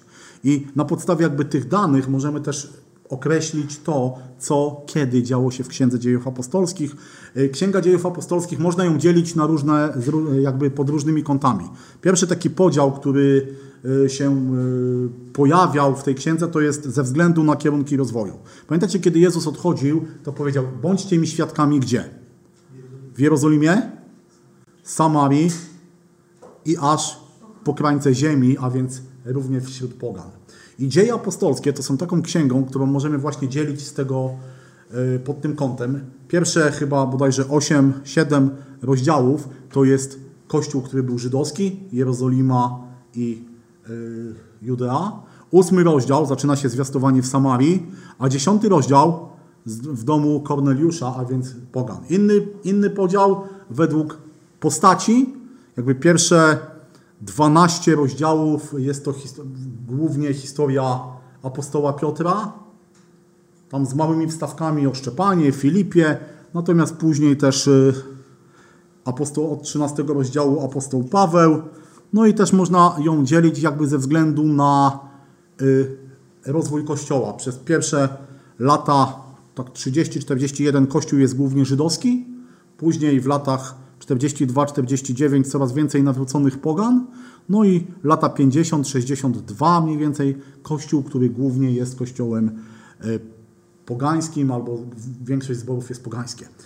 Y, Główne wydarzenia tej księgi, jakbyśmy tak spróbowali sobie pomyśleć, Wylanie Ducha Świętego. Tego się zaczyna, tak? Początek Kościoła to są dzieje apostolskie. Dalej mamy pierwsze prześladowanie, pierwszy męczennik, później mamy Ewangelia Samarii. W dziewiąty rozdział jest to historia nawrócenia Saula. Dalej dziesiąty rozdział Korneliusz. Od trzynastego rozdziału zaczyna się historia Kościoła w Antiochii, Kościół w Antiochii ma szczególne znaczenie, ponieważ był to kościół nastawiony misyjnie. Wszystkie misje, które apostoła Pawła, trzy podróże ruszały właśnie z Antiochii. Później mamy tę e, pierwszą podróż misyjną i tam Paweł jest, mi- tutaj chyba ona jest pokazana czerwonym tym, słuchajcie. Tam widzimy sobie, że ona się zaczęła Antiochia, Cypr, o, Antiochia, Cypr, tutaj z Barnabą, Pergę, no i później powrót był tą samą drogą. Kolejna podróż misyjna, druga, no to już troszeczkę więcej apostoł Paweł tutaj prze, przewędrował. Jeszcze pomiędzy pierwszą a drugą podróżą misyjną jest jedno bardzo ważne wydarzenie, a mianowicie synod w Jerozolimie. Ktoś powiedział, że jest to pierwszy synod Kościoła, kiedy y, poganom zaczęła, zaczęła być zwiastowana Ewangelia, no i Żydzi się zastanawiali, co z tym zrobić, czy, czy poganie mają przyjmować zakon Mojżesza, czy też nie. Powstał spór. Wynikiem tego sporu było to, że Paweł z Barnabą udali się do e, Jerozolimy. Tam spotykają się z apostołami i trzy rzeczy, trzy rzeczy zostały jakby powiedziane, że od trzech rzeczy muszą poganie się wstrzymać, natomiast żadne inne przepisy zakonu są dla nich y, nieobowiązujące. Tak? Druga podróż misyjna apostoła Pawła, później y, trzecia, aresztowanie Pawła w Jerozolimie, jego pobyt w więzieniu w Cezarei, pobyt w więzieniu w Rzymie i Księga Dziejów Apostolskich kończy się takim słowem, że dwa lata Paweł przebywał w Rzymie. Dlaczego on się tak dziwnie kończy, powiem szczerze, ciężko powiedzieć. W- jakby z historii Nowego Testamentu wygląda to, że Paweł dwukrotnie był aresztowany w Rzymie. Po pierwszym aresztowaniu, gdzie właśnie kończą się dzieje apostolskie, został zwolniony. Prawdopodobnie odbył jeszcze podróż misyjną na tereny Hiszpanii, które, które chciał odwiedzić. I tam w wyniku prześladowań Nerona znowu został aresztowany i y, poniósł śmierć męczeńską. Y, Dzisiaj te listy pasterskie, o których też brat Tadeusz wspominał, właśnie są napisane prawdopodobnie pomiędzy pierwszym a drugim aresztowaniem apostoła Pawła. Tak przyjmuje większość biblistów, więc ja, ja też się tego trzymam. Tak jak powiedziałem, no, Księga Dziejów Apostolskich szczególna, mało dogmatyczna, ale co jest ważne w, w y, Księdze Dziejów Apostolskich, według mnie osobiście uważam, że jest to księga, która pokazuje serce pierwszego Kościoła. Kiedy czytamy o takich ludziach jak Barnaba, jak Stefan, czy Szczepan, Piotr, Paweł, to wiecie, to jest serce pierwszego Kościoła. Tam jest pokazana miłość, tam jest pokazane to, co jest czynne w tej miłości, więc zachęcam zawsze do studiowania Księgi Dziejów Apostolskich. Dobrze, to mamy pięć ksiąg, przed nami jeszcze dwadzieścia kilka, ale pierwsza, pierwsze, pierwsze księgi, no to księgi to są listy. Autorem większości listów jest kto? Apostoł Paweł. Napisał tych listów 13, mówię w porywach do 14. Co wiemy o Pawle? A nie grzesznikiem? Nie chciałem tak się. Aha, ale dobrze, był. Co wiemy o Pawle? Miejsc, urodzony gdzie? W Tarsie. Gdzie jest Tars? O, Cylicja, Cylicja, tutaj. Tutaj był urodzony. Y, Co jeszcze o nim wiemy? W Tarsie już mówiłem, był bardzo słynny uniwersytet. Y, Ob, Dobrze wykształcony. dobrze wykształcony, czy z bogatej faryzejskiej rodziny, ciężko powiedzieć. Na pewno, chociaż jak stać go było na kształcenie się w Jerozolimie, to jakieś fundusze musiał mieć. Czyli tak, urodzony w Tarsie, y, miał obywatelstwo rzymskie od urodzenia, co jest bardzo ważne w kontekście tego, że mógł stanąć przed cesarzem. Zobaczcie, jak Pan Bóg to niesamowicie wymyślił, że wiedział, że Paweł pójdzie przed królów i namiestników i prawdopodobnie jako zwykły Żyd nie miałby możliwości stanąć przed cesarzem. Skililiby go troszeczkę szybciej. Ale Pan Bóg tak to zrobił, że on od urodzenia miał obywatelstwo rzymskie i mógł stanąć przed namiestnikami, królami i złożyć świadectwo. Hebrajczyk, Znał wiele języków. no przynajmniej dwa. Hebrajczyk, a więc nie wiem, czy pamiętacie z wykładów z, y, poprzednich, że Hebrajczykami nazywano tych, którzy mieszkając w diasporze, jednak zachowywali żydowskie, hebrajskie tradycje. Faryzeusz, a więc co do zakonu faryzeusz, tak, co, co do sprawiedliwości opartej na zakonie, mówi o sobie człowiek bez nagany. Wiemy o tym, że był wykształconym człowiekiem, no, uczył się prawa żydowskiego u stóp Gamaliela, jednego z największych żydowskich autorytetów. Prawdopodobnie też miał jakieś wykształcenie greckie, no bo kiedy pisze do Tytusa, cytuje greckich poetów, kiedy staje na Aeropagu, jego mowa jest taka bardzo grecka, filozoficzna.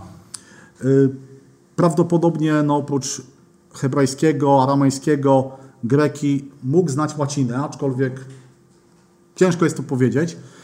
Y, Nie ma dowodów na to, że był członkiem Sanhedrynu, ponieważ no, członkowie Sanhedrynu, o jego jakby stanie, stanie yy, chciałem powiedzieć, niematerialnym, tylko yy, małżeńskim nic nie wiemy.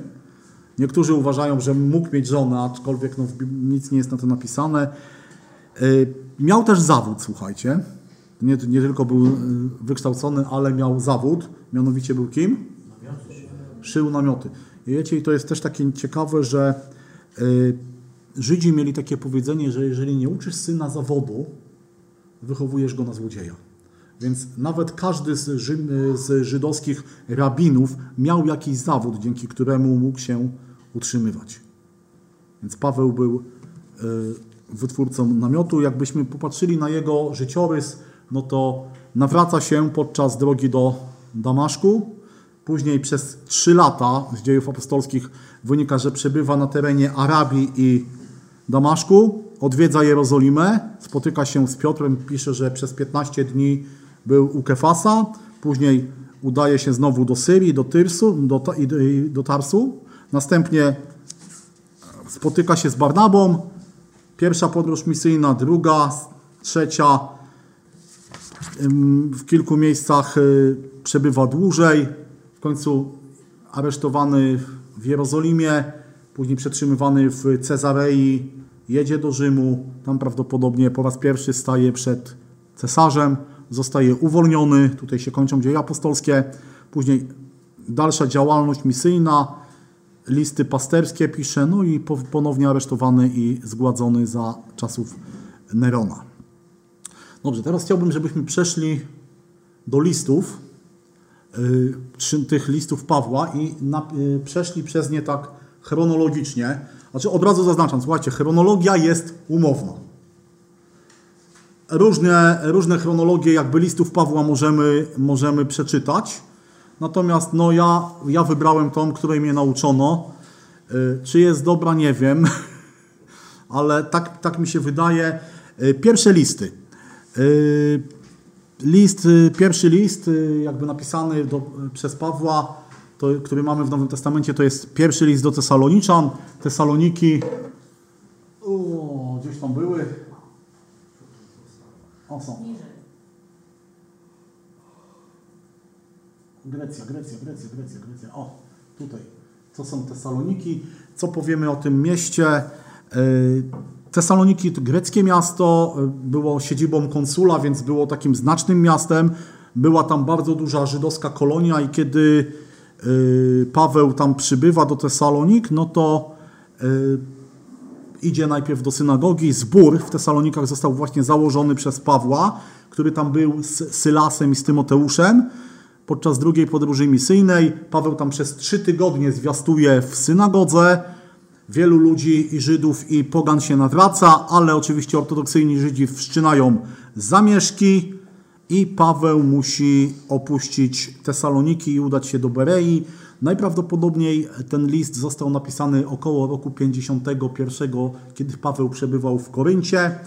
Y, Co, co, co było powodem tego, że ten list został napisany? Y, Od założenia zboru w Tesalonikach minęło kilka miesięcy.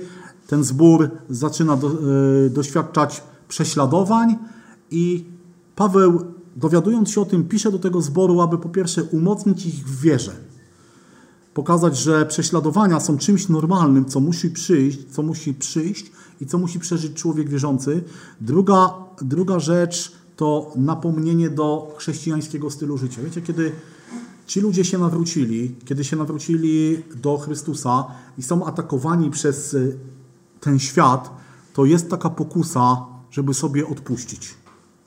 Dlaczego mamy cierpieć? Po co mamy cierpieć? I Paweł pisze właśnie do tego, że w tych cierpieniach mają zachować e, chrześcijański e, model życia. No i trzecia ważna rzecz, ten zbór miał taką niepewność odnośnie e, powtórnego przyjścia Pana Jezusa.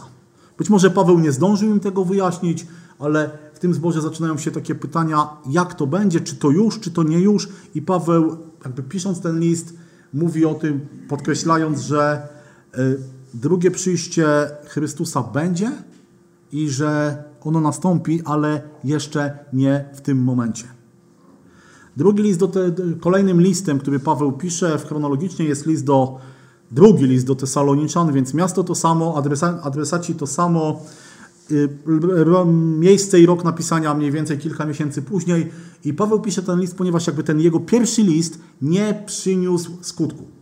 Znaczy może inaczej, nie to, że nie przyniósł skutku, ale dalej powstają pewne wątpliwości odnośnie e, powtórnego przyjścia, a co więcej, w zborze pojawiła się pewna nauka, że powtórne przyjście już się dokonało. I Paweł pisze w tym liście coś takiego, że by, żeby nikt was nie zwiódł przez list rzekomo przeze mnie napisany. Prawdopodobnie jacyś ludzie przyszli i powiedzieli, że Paweł napisał list, w którym y, mówi, że drugie przyjście Jezusa już nastąpiło, a więc w zborze powstała nauka czy grupa ludzi, którzy stwierdzili, aha, no skoro drugie przyjście już jest, to co? To nie musimy przejmować się tym, jak żyjemy. I Paweł w tym liście e, pisze, że napomina braci, zwłaszcza tych, którzy, nie wiem, porzucili swoje codzienne obowiązki, zaczęli żyć nieporządnie, ponieważ e, mówią, no właśnie, jak się dokonało, to już możemy robić co chcemy. I Paweł jakby napomina ich. Paweł mówi, e, że ma być porządek i że Dzień Pański jeszcze nie nadszedł, ponieważ pewne znaki przyjścia Dnia Pańskiego jeszcze się nie wypełniły. Więc Paweł wzywa ten zbór i braci, którzy żyją nieporządnie, żeby, można dzisiejszym językiem powiedzieć, ogarnęli się i zaczęli żyć tak, aby Bogu się podobać. Kolejny list, kolejne miasto, a mianowicie Korynt. Korynt Przy Achai. przy Achai, na samym dole. Korynt był miastem, który w pewien sposób y, było jednym z głównych miast Achai. Bardzo duży port handlowy, bardzo, duży, bardzo duże miasto, w którym wiele kultur, wiele prądów się stykało ze sobą, mnóstwo ludzi. I y, miasto to było najpierw zburzone przez Rzymian, później Cezar, Cezar je odbudował. Była tam też duża y, kolonia żydowska i prawdopodobnie w czasach apostoła Pawła to miasto liczyło około 700 tysięcy mieszkańców. A więc nawet na nasze dzisiaj czasy to spora, spora metropolia.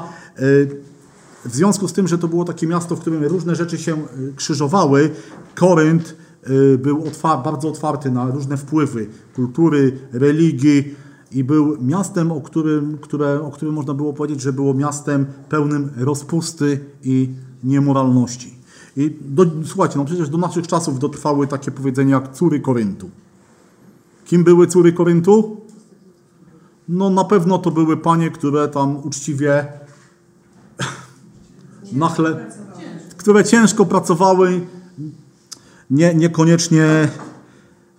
Niemoralny biznes. tak, dokładnie. To były, były kobiety, które zajmowały się rzeczami niemoralnymi. Ciekawostka, w antycznym teatrze Koryntianina przedstawiano zawsze jako pijanego. Kiedy były jakieś greckie sztuki, to Koryntianin zawsze występował tam jako człowiek pijany. I kiedy Paweł, kiedy Paweł przybywa do Koryntu, przybywa tam samotnie, to prawdopodobnie podczas swojej drugiej podróży misyjnej spotyka tam e, dwójkę, dwie, pewne małżeństwo, a mianowicie Akwilę i Pryscyllę, którzy zostali wygnani z Rzymu. Razem y, mają ten sam zawód, więc Paweł, można powiedzieć, zaprzyjaźnia się z nimi i przez y, około dwóch lat przebywa w Koryncie, zakłada tam zbór, głównie z nawróconych Żydów i znaczy z nawróconych Żydów, tworzących jakby jądro tej społeczności, natomiast większość ludzi później jest y, pogań, y, są y, poganie, którzy przyłączają się do tego zboru. Paweł pisze ten list około 55 roku z Efezu. Dlaczego list został napisany? mniej więcej 5 lat minęło od założenia zboru do napisania tego listu i w Koryncie Paweł wcześniej, słuchajcie, to był zbór, w którym Paweł dużo korespondował. Y, y, jakby z listu pierwszego do Koryntian wynika, że Paweł pisał już do nich. Jest taki list, który jest nazwany zaginionym listem. Później Koryntianie odpisują do Pawła i pierwszy list do Koryntian, który mamy, notabene drugi, który Paweł do nich napisał, jest odpowiedzią na pytania zadane przez ten zbór. W tym zborze zaczęły się różne pojawiać e, problemy, głównie w sferze tej właśnie seksualnej, moralnej.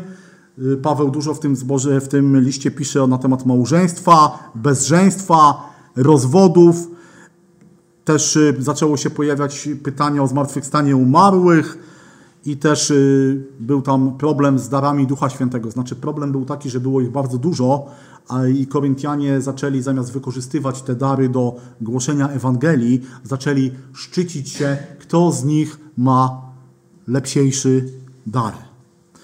Kolejnym jakby y, problemem było to, że y, w zborze zaczęły się różne grupy formować, idące za różnymi nauczycielami. Tak? Mam, znamy to słynne słowo ja jestem Pawłowy, ja Kefasowy, ja Apollosowy, a ja Chrystusowy. I trzecim powodem napisania tego listu był właśnie grzech, który się w tym zborze pojawił i nie był dostatecznie potępiony przez zbór, a mianowicie, że ktoś żyje z matką swego, z żoną swego, swego ojca. Zbór przechodzi nad tym do porządku dziennego.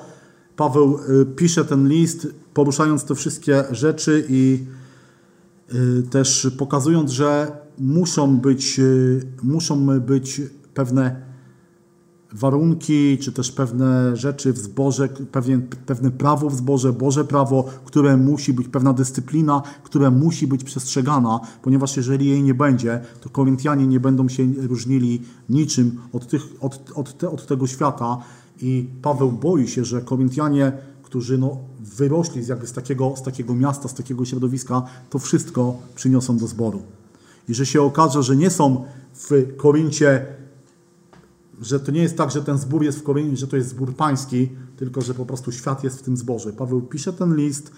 y, Jest on taki dosyć ostry, dosyć taki y, stanowczy. Paweł po prostu dba. Słuchajcie, no czasem dbanie o, o braci polega też na tym, że trzeba być stanowczym. Tak? My oczywiście jesteśmy wychowani, że miłość, miłość, miłość, ale Paweł miał dużą miłość do tego zboru, dlatego tak ostro do nich, do nich pisze. Jakby tematem tego listu jest problemy w Kościele i to, jak się z nimi uporać. Drugi list do Koryntian, kolejny napisany. Co ciekawe, tam się troszeczkę zmieniają adresaci. Bo pierwszy jest napisany do Koryntian, a drugi jest napisany do Koryntian, ale również wszystkich wierzących w Achai. A więc troszeczkę szersza, szersza, szerszy, szersza grupa. Y, Prawdopodobnie pierwszy list do Koryntian był dostarczony przez Tymoteusza i on nie przyniósł y, zamierzonych rezultatów. Paweł planuje tam udać się osobiście i rozwiązać te problemy, ale w międzyczasie do tej wizyty nie dochodzi, więc Paweł pisze kolejny list, który też nie zachował się do naszych czasów. A więc mamy już przynajmniej dwa listy do Koryntian, których, o których nie mamy pojęcia, co tam było. Y, Ale ten list, który Paweł napisze, on jest na- nazwany takim gwałtownym listem, przynosi efekt. Nie wiemy, co było w tym liście, może i dobrze, ale ten list wstrząsnął zborem i ten list spowodował, że zbór zaczyna y, reagować na to, co Paweł pisze. Y, Paweł jakby dowiaduje się o poprawie, pisze drugi list do Koryntian, który przynosi do nich Tytus. I jakby celem tego listu było to, żeby zlikwidować do końca błędy przeszłości, a więc są tam jeszcze takie sprawy, które trzeba uregulować. Druga rzecz, y, Paweł pisze też o zbiórce na ubogich w Jerozolimie. No i trzecia rzecz, pojawili się w zborze ludzie, którzy zaczęli kwestionować apostolstwo Pawła, więc Paweł pisze y, jakby swoje, swoją, pisze o sobie, o swojej służbie i to jest taki list, który ktoś kiedyś nazwał, że w tym liście jest pokazane serce sługi Jezusa Chrystusa. Kolejny list. Idziemy jak burza. List do Galacjan. Galacja, mamy Galację i Galacja nie jest y, miastem. Galacja jest prowincją, w tej prowincji są takie miasta właśnie jak Listra, Ikonium. Y, Paweł, jeśli chodzi o Galacjan, Paweł tam, y, słowo Galacja właśnie miało dwa znaczenia. Pierwsze to była prowincja, a druga to była taka w sensie politycznym właśnie taka, y, taki region, w której wchodziła Likaonia, Frygia i Pizydia. I jeżeli chodzi o ten list, to właśnie prawdopodobnie został napisany właśnie do zborów, które Paweł założył podczas pierwszej e, podróży misyjnej i napisany około 55-56 roku, nie wiadomo dokładnie gdzie, gdzie, ale jest to taki list, który jest bardzo poważny i bardzo surowy. Wiecie, Paweł, jest to, jakbyśmy porównali wszystkie listy Pawła z listem do Galacjan, jest to taki list, w którym Paweł nie zaczyna od błogosławieństwa, od powitania, od pochwały, ale y, Paweł wyraża tutaj takie swoje oburzenie, zdumienie tym, co się dzieje w tym zborze. A mianowicie, co dzieje się w, zbor, w zborach Galacji. Paweł pisze, dziwię się, że tak szybko daliście się odwieść od Ewangelii do innej Ewangelii, od mojej Ewangelii do innej, chociaż innej nie ma. Prawdopodobnie e, w tym zborze e, pojawili się ludzie, którzy zaczynają głosić taki pogląd, który, z którym Paweł walczy właściwie przez całe swoje, swoje życie, że żeby być chrześcijaninem, to najpierw trzeba przyjąć z obrzędy zakonu mojżeszowego. Więc żeby być chrześcijaninem, trzeba stać się Żydem. I dopiero jak staniesz się Żydem, możesz stać się chrześcijaninem. I Paweł oczywiście bardzo, bardzo się temu sprzeciwstawia, pokazuje w tym liście to, że Galacjanie, kiedy stali się wierzącymi, kiedy otrzymali Ducha Świętego, nie byli, nie mieli pojęcia w ogóle o żydostwie. A więc Paweł walczy tutaj o czystość, o prawdziwość Ewangelii. On mówi, nie może być coś takiego, nie może być czegoś takiego, że do czystej Ewangelii, która was zbawia, dodajecie coś jeszcze.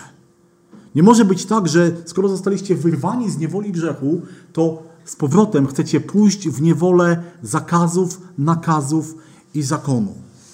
I Paweł, Paweł dużo tutaj pisze o zakonie, ale mówi, zakon wskazuje na Chrystusa, który jest wypełnieniem tego zakonu i wy, jako ludzie, którzy przyjęliście Chrystusa, nie musicie y, być ludźmi poddającym się znowu w niewolę. Tutaj napisał o tym liście, że jest to list, który posłużył uwolnieniu Kościoła od niewoli judaizmu.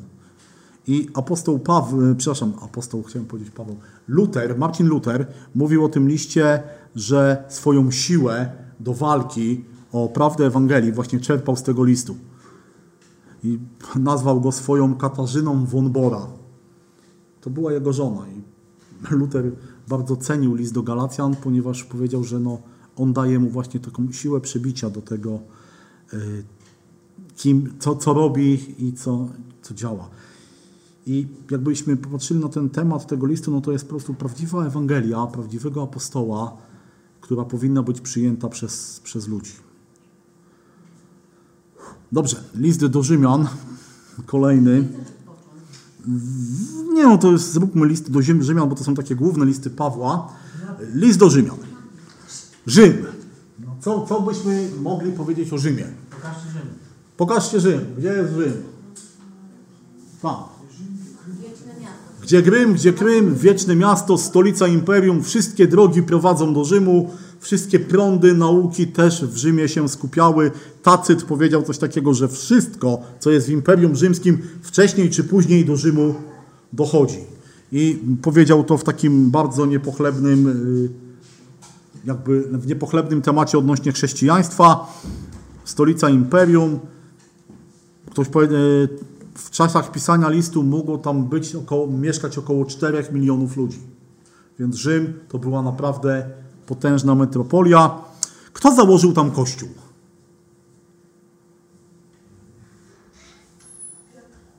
Piotr. Boże, słyszysz i nie grzmisz. Chciałoby się powiedzieć. Słuchajcie, tak naprawdę kto założył tam kościół, nie wiadomo.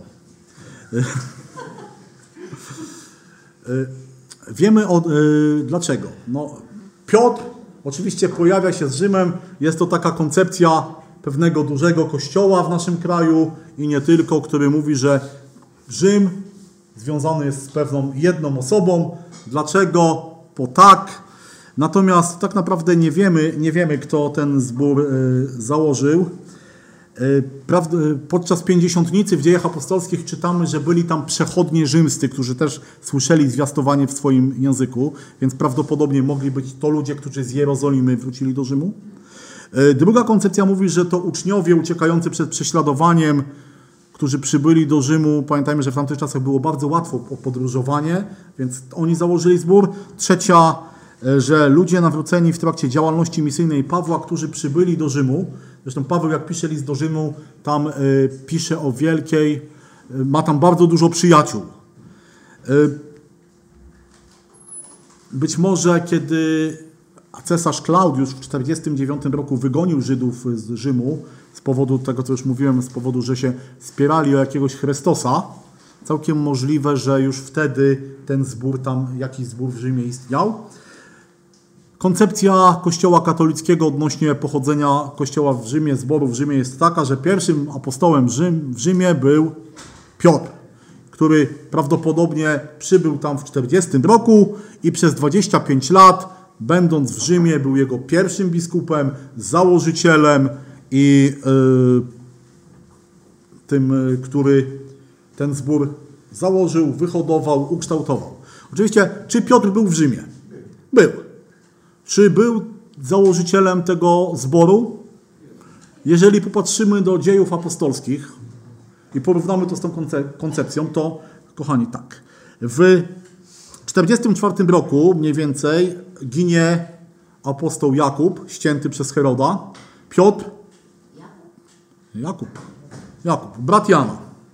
Jakub zwany Jakubem Starszym, brat Jana, cesarz Agrypa gościna, co się podoba Żydom, więc bierze się za kolejnego apostoła, którym jest Piotr. Czyli 4 lata po domniemanej podróży do Rzymu i pobycie w Rzymu, Piotr dalej jest w Jerozolimie.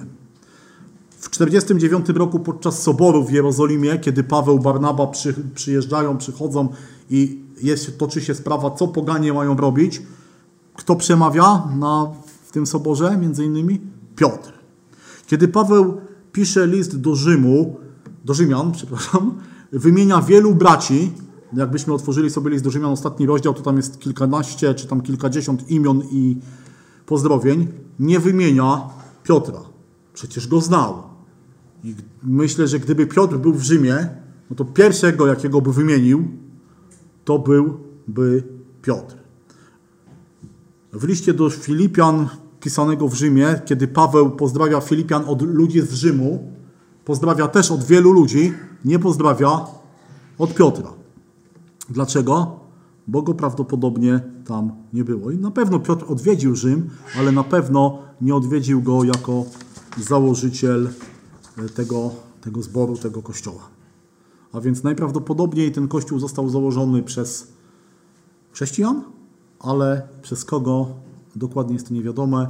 Piotr był w Rzymie, zginął w Rzymie, ale na pewno tego, tego, tego kościołu, tego zboru nie, nie założył. Co ciekawe, e, kiedy Paweł adresuje ten swój list, to zobaczcie, nie pisze do zboru w Rzymie, tylko pisze do Rzymian, a więc prawdopodobnie pisze bardzo ogólnie. Piotr, e, Paweł nie znał tego zboru. Paweł nie był w Rzymie, nie założył go, więc tak naprawdę, chociaż ma tam wielu przyjaciół, wielu współpracowników, no Rzym jako stolica imperium, wiecie, skupiała wielu ludzi i oni tam przebywali, natomiast y, y, Paweł y, planuje odwiedzić Rzym, planu, planuje z niego zrobić taką swoją bazę wypadową do dalszych podróży, ale do tej pory nie było mu to dane. Napisał go około 56 roku. Kiedy, z jakiego miejsca podaje się różnie, Korynt, albo właśnie gdzieś okolice Achai. I Paweł e, pisze ten list jakby w takim celu. Po pierwsze, chce uprzedzić Rzymian o swojej wizycie. Tak jak powiedziałem, Paweł planował udać się do Hiszpanii, a więc już na, kra, na sam kraj y, imperium, na sam skraj ówczesnego świata, żeby tam y, zwiastować Ewangelię. Druga rzecz, Paweł przekazuje tutaj zborowi, którego nie znał, jakby swoją, streszczenie swojej nauki. List do Rzymian jest takim streszczeniem, taką najlepszą chyba, jakby to nazwać, taką teologią w pigułce apostoła Pawła. Paweł tam bardzo dużo mówi o grzechu, o usprawiedliwieniu, o usprawiedliwieniu przede wszystkim przez wiarę, o odrodzeniu przez Ducha Świętego, o życiu w uświęceniu i yy, prowadzenia chrześcijańskiego sposobu życia. Więc to jest list, którego jakby głównym tematem jest usprawiedliwienie.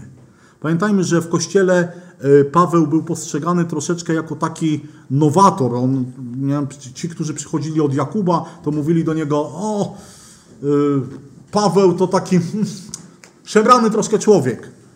Natomiast i Paweł tutaj, jakby chcąc uprzedzić swoją wizytę, przekazuje Rzymianom to, co, co głosi odnośnie Pana Jezusa Chrystusa. I ten list ma też taką troszeczkę właśnie wydźwięk polemiki między y, tymi, którzy mówią, że musi być zakon, a y, Pawłem. No i też jest tutaj też takie wezwanie do zgody. Istnieje taki pogląd, że prawdopodobnie kiedy y, Żydzi zostali wygnani z Rzymu, poganie jakby przejęli sterię tego zboru i kiedy Żydzi wrócili, to się okazało, że zbór ma nowych przywódców, zbór ma nowych ludzi i zaczęły się jakieś tarcia w tym zborze i Paweł też apeluje o to, że e, żeby był e, można powiedzieć spokój i miłość, ponieważ to ona buduje. Też list do Rzymian ma szczególne znaczenie w kanonie, bo tak jak powiedziałem, e, jest, jest on takim dogłębnym objaśnieniem Ewangelii. Tak naprawdę nie znając Ewangelii, gdybyśmy nie czytali Ewangelii Mateusza, Marka, Łukasza i Jana, a wzięli sobie list do Rzymian, wszystkie prawdy wynikające z Ewangelii tam są. Sprawiedliwienie, wiara, zbawienie z łaski. Mamy przecież tą słynną drogę rzymską, nie wiem czy pamiętacie, są tam wersety z listu do Rzymian, które prowadzą do Chrystusa, właśnie mówiąc o całej drodze, drodze zbawienia. No i list do, był szczególny też w historii Kościoła. Święty Augustyn nawrócił się pod wpływem lektury czego? Listu do Rzymian. Luter zyskał zrozumienie zbawienia studiując list do Rzymian. Y, John Wesley, a więc ten, który był odpowiedzialny za przebudzenie metodystyczne, nawrócił się pod wpływem lektury listu do Rzymian. Ruchy przebudzeniowe w XIX-wiecznej Anglii były też, rozpoczęły się od studium listu do Rzymian. I Marcin Luther powiedział o tym liście coś takiego. List ten prawdziwie jest główną częścią Nowego Testamentu i najczystszą Ewangelią. Chrześcijanin nie tylko powinien znać ją na pamięć, ale codziennie powtarzać. Traktując jako chleb powszedni dla duszy, nigdy nie jest za dużo czytania tego dzieła i rozmyślania nad nim, a im więcej poznajesz, tym bardziej staje się ono dla ciebie cenne i tym lepiej smakuje. Do prowadzenia godnego, życia godnego Ewangelii Paweł przestrzega przed fałszywymi naukami i to jest taki list, który jest nazwany, pomimo tego, że Paweł jest tam w areszcie, jest nazwany listem radości. I tak naprawdę z tym zborem Pawła łączyły szczególnie relacje i ktoś powiedział, że to jest taki zbór, który ukazuje nam obraz zboru, który spełnia oczekiwania apostoła Pawła. Więc jest to zbór, który jest takim zborem, do którego można powiedzieć nie ma żadnych, żadnych zastrzeżeń. To jest taki zbór, który jest przykładem, czyli taki grodzisk tamtych, tamtych czasów. Dobrze, kochani, yy, może spróbujmy pójść dalej. Ja wiem, że teraz się zaczyna taki najgorszy okres. Mówię po jedzeniu, kiedy duch ochoczy, ale ciało mdłe. Ale, ale idźmy dalej. Mam nadzieję z Bożą pomocą skończyć to na jednym spotkaniu, żeby brat Daniel na spokojnie za miesiąc mógł, mógł już tutaj yy, stanąć na tym miejscu. Yy, Przerobiliśmy sobie jak do tej pory no już spory materiał, a więc Ewangelię, yy, Księgę Dziejów Apostolskich, główne listy Pawła i listy więzienne. No to więc teraz będzie już z górki, bo mamy tylko kilka listów Pawła, no i te pozostałe, które aż tak obszerne nie są. Kolejną grupą listów, jaką dzisiaj teraz mamy, mamy w Biblii, są to listy pasterskie. Mamy o tyle łatwiej, że dzisiaj brat Tadeusz o tych listach wspominał. O liście to są trzy listy, dwa do Tymoteusza, jeden do Tytusa. Są to listy, które Paweł pisał do swoich współpracowników, do y, ludzi, których pewien prawdopodobnie nawrócił i też y, do ludzi, którzy byli jego współpracownikami. Są to listy pisane po pierwszym aresztowaniu apostoła Pawła i po jego uwolnieniu, a przed drugim aresztowaniem. Y, Dlaczego tak? Ponieważ y, chronologia y, wymieniona w tych listach nie zgadza się z chronologią dziejów apostolskich, więc Paweł po zakończeniu dziejów apostolskich, kiedy ta księga się kończy, najprawdopodobniej był. To mówię, to jest pewna taka teoria, ale taka najbardziej logiczna, wynikająca z Bożego Słowa, z Nowego Testamentu. Paweł zostaje uwolniony i tak jak powiedziałem, chronologia listów y, pasterskich nie, nie pokrywa się z chronologią dziejów apostolskich, więc musiało to być później. Też tacy y, pisarze jak Klemens ale- Rzymski wspomina misję Pawła y, w Hiszpanii, wstęp do kanonu Muratoriego, takiego pisma, list ksiąg kanonicznych, które było napisane około 180-200 roku naszej ery, też wspomina o podróży do Hiszpanii. I Eusebiusz Cezarei, pierwszy po Łukaszu, historyk Kościoła, też wspomina, że Paweł został z więzienia w Rzymie uwolniony. Więc taka, taka, taka prawdopodobnie była ta historia. Mamy te trzy listy. List do Tymoteusza, pierwszy, drugi i list do Tytusa. O Tymoteuszu już dzisiaj troszeczkę słyszeliśmy, więc takie krótka, krótka pigułka. Kim był Tymoteusz? Syn Żydówki i Greka. Mamy imiona jego mamy i babci. Mama ma na imię jak?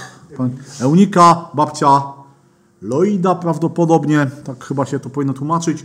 Czytamy o nim, że od dzieciństwa zna pisma, ale co ciekawe, nie był, nie był, nie był obrzezany. Obrze, obrzeski dokonuje dopiero Paweł, kiedy go spotyka w, i jakby zachęca, czy też bierze do pracy yy, na, na niwie pańskiej. Prawdopodobnie yy, został nawrócony w, przez apostoła Pawła.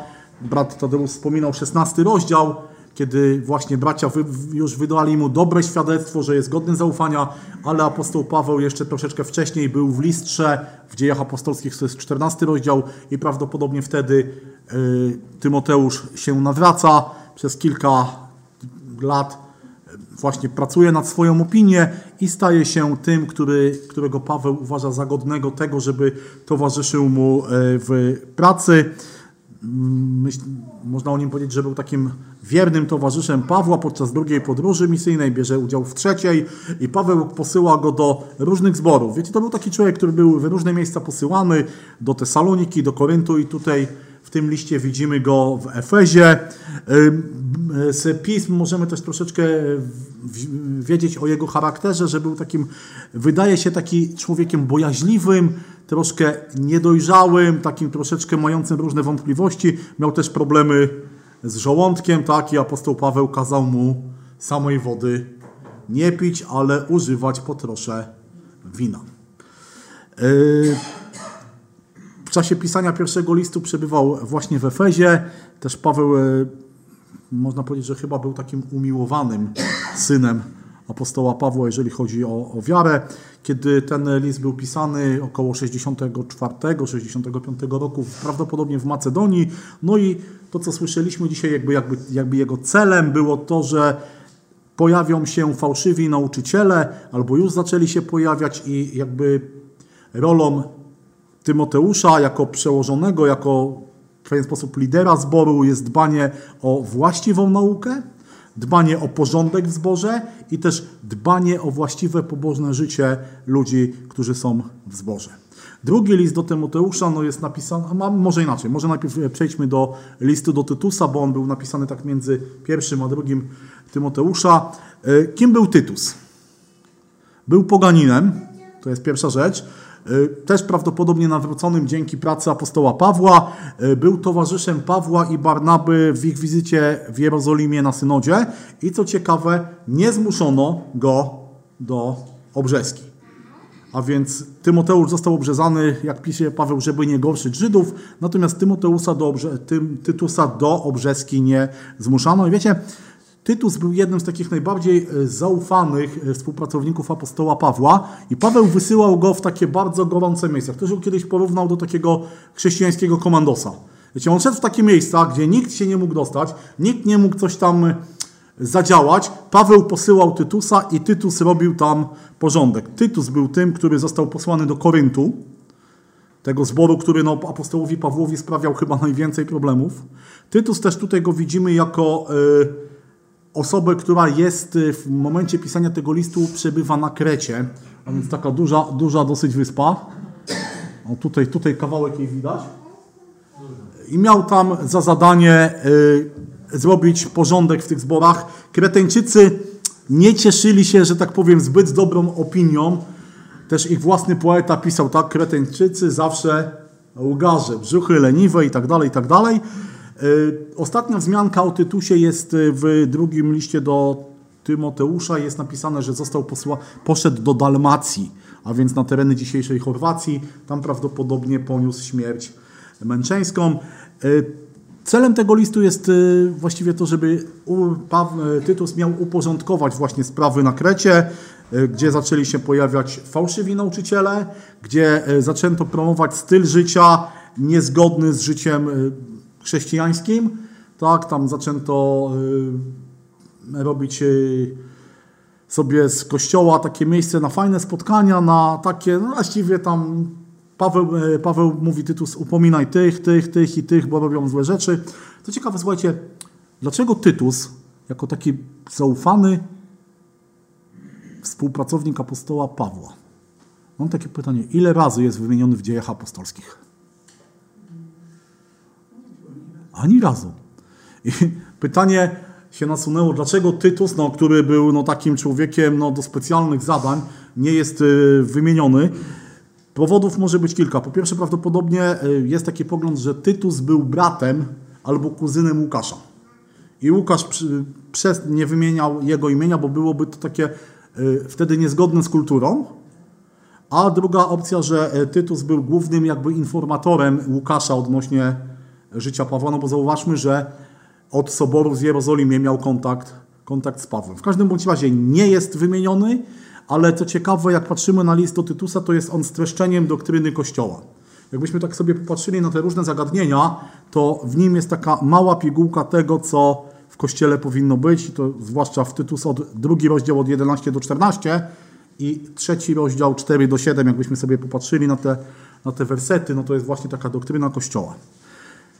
Więc Tytus, człowiek do specjalnych zadań, człowiek, który miał dbać o to, żeby, żeby właśnie e, styl życia zborowników był e, godny, znowu godny Ewangelii. To się ciągle powtarza, zauważcie w tych listach, że styl życia ma być odzwierciedleniem tego, co jest głoszone. Dobrze, drugi list do Tymoteusza. O Tymoteuszu już wiemy. Prawdopodobnie był to ostatni list, jaki napisał apostoł Paweł. Jest to list pisany w areszcie i gdzie Paweł prawdopodobnie już przeczuwa, przeczuwa swoją śmierć. Y, Mówi, że tak naprawdę jest z nim tylko Łukasz i bardzo, jakby celem tego listu jest pragnienie apostoła Pawła, żeby jeszcze raz spotkać się z Tymoteuszem. Nie wiemy, nie wiemy czy, ten, y, czy to spotkanie miało miejsce, ale Paweł pokazuje też swoją troskę o swojego młodego brata, a z drugiej strony też przestrzega go właśnie przed e, fałszywymi, znowu fałszywymi nauczycielami, którzy już zaczynają działać i y, prosi też o Tymoteusza o to, żeby wiernie, wiernie stał przy Panu Jezusie. I tak naprawdę omówiliśmy listy Pawła, więc zostaje nam już tylko 3 Jana, 2 Piotra, Joda, Jakub i Hebrajczyków, a więc już mamy, już mamy z górki. Dobrze, zajmijmy się teraz listem do Hebrajczyków. Kto jest autorem tego listu? Nie wiadomo. Są różne koncepcje. Paweł, Łukasz, Barnaba, Piotr i jeszcze kilku innych. E, Pierwszy, e, pierwszy kościół, argumenty za autorstwem Pawła jest, jest kilka. Po pierwsze, był uznany w pierwszym kościele, najczęściej używano, uznawano go za list apostoła Pawła. Drugie, słowo uświęcenie, które w tym liście jest używane, jest bardzo podobne do tych, właściwie jest takie samo, jak używał je Paweł. No i trzecia rzecz, wspomniany jest Tymoteusz, więc tutaj też y, m, uważa się, że było to pisane, kiedy Paweł działał z Tymoteuszem. Przeciwko, argumenty przeciwko Pawłowi. Po pierwsze, we wszystkich innych listach imię Pawła się pojawia, tutaj się nie pojawia. Po drugie, cytaty z, ze Starego Testamentu są z Septuaginty, a Paweł jako hebrajczyk z hebrajczyków powinien posługiwać się tekstami masoreckimi, zwłaszcza, że skierowany ten list jest do Żydów. No i trzecia rzecz, różny styl od innych listów Pawła, napisany najlepszą Greką w Nowym Testamencie. A propos tej Greki, czytałem gdzieś, że mógł być to, to również Apollos, który był właśnie takim bardzo dobrym w wymowie. Tutaj, bracie, mi prze, przeszkodziłeś, bo chciałem powiedzieć, że jak w Koryncie byli jedni Pawłowi, drudzy Kefasowi, to ja jestem Apollosowy, więc y, ja uważam, że ten list mógł y, powstać, być napisany przez Apollosa, ale oczywiście jest tyle samo, tyle samo y, procent szansy, że racji nie mam. Najważniejsze, że Duch Święty ten list podyktował komu, nieważne, ważne, że on jest i ważne, że dzisiaj też możemy z niego czerpać. Adresatami są, adresatami tego listu są Żydzi, są e, w- tym liście jest no, chyba najwięcej w całym Nowym Testamencie odnośników do, świąt, do kultu świątyni, do ofiar, do kapłanów, a więc musiał być napisany przed 70 rokiem, kiedy świątynia jeszcze istniała. E, Autor tego listu jest na pewno e, Żydem, który doskonale zna Stary Testament, zna kult świątynny, zna wszystko, co związane z, z, ze świątynią, ale jest też chrześcijaninem, który jest uwolniony od brzemienia zakonu mojżeszowego. I ten list był skierowany do e, nawróconych Żydów, którzy byli kuszeni do tego, aby z powrotem powrócić do synagogi czy do świątyni i autor tego listu pokazuje, wyż, wiecie, od samego początku w tym liście jest wyższość Chrystusa nad wszystkim, na czym Żydzi opierali swoje, swoje nie wiem, e, swoją doktrynę, jest wyższość nad Mojżeszem, wyższość nad arcykapłanem, wyższość nad wszystkim, pokazuje Jezusa jako tego, który jest wypełnieniem zakonu. I też ten list też jest taką przestrogą właśnie przed niedojrzałością w wierze, prze, poprzez odrzucenie i nieposłuszeństwo Bożemu Słowu. Dobrze, kolejna grupa listów, tak zwane listy powszechne, czyli takie listy, które są skierowane tak naprawdę nie do jakichś konkretnych grup, grup ludzi. I tutaj w tych listach mamy właśnie listy Jakuba, Piotr, 2 Piotra, 3 Jana i Judy. Zacznijmy może od listu do listu Jakuba.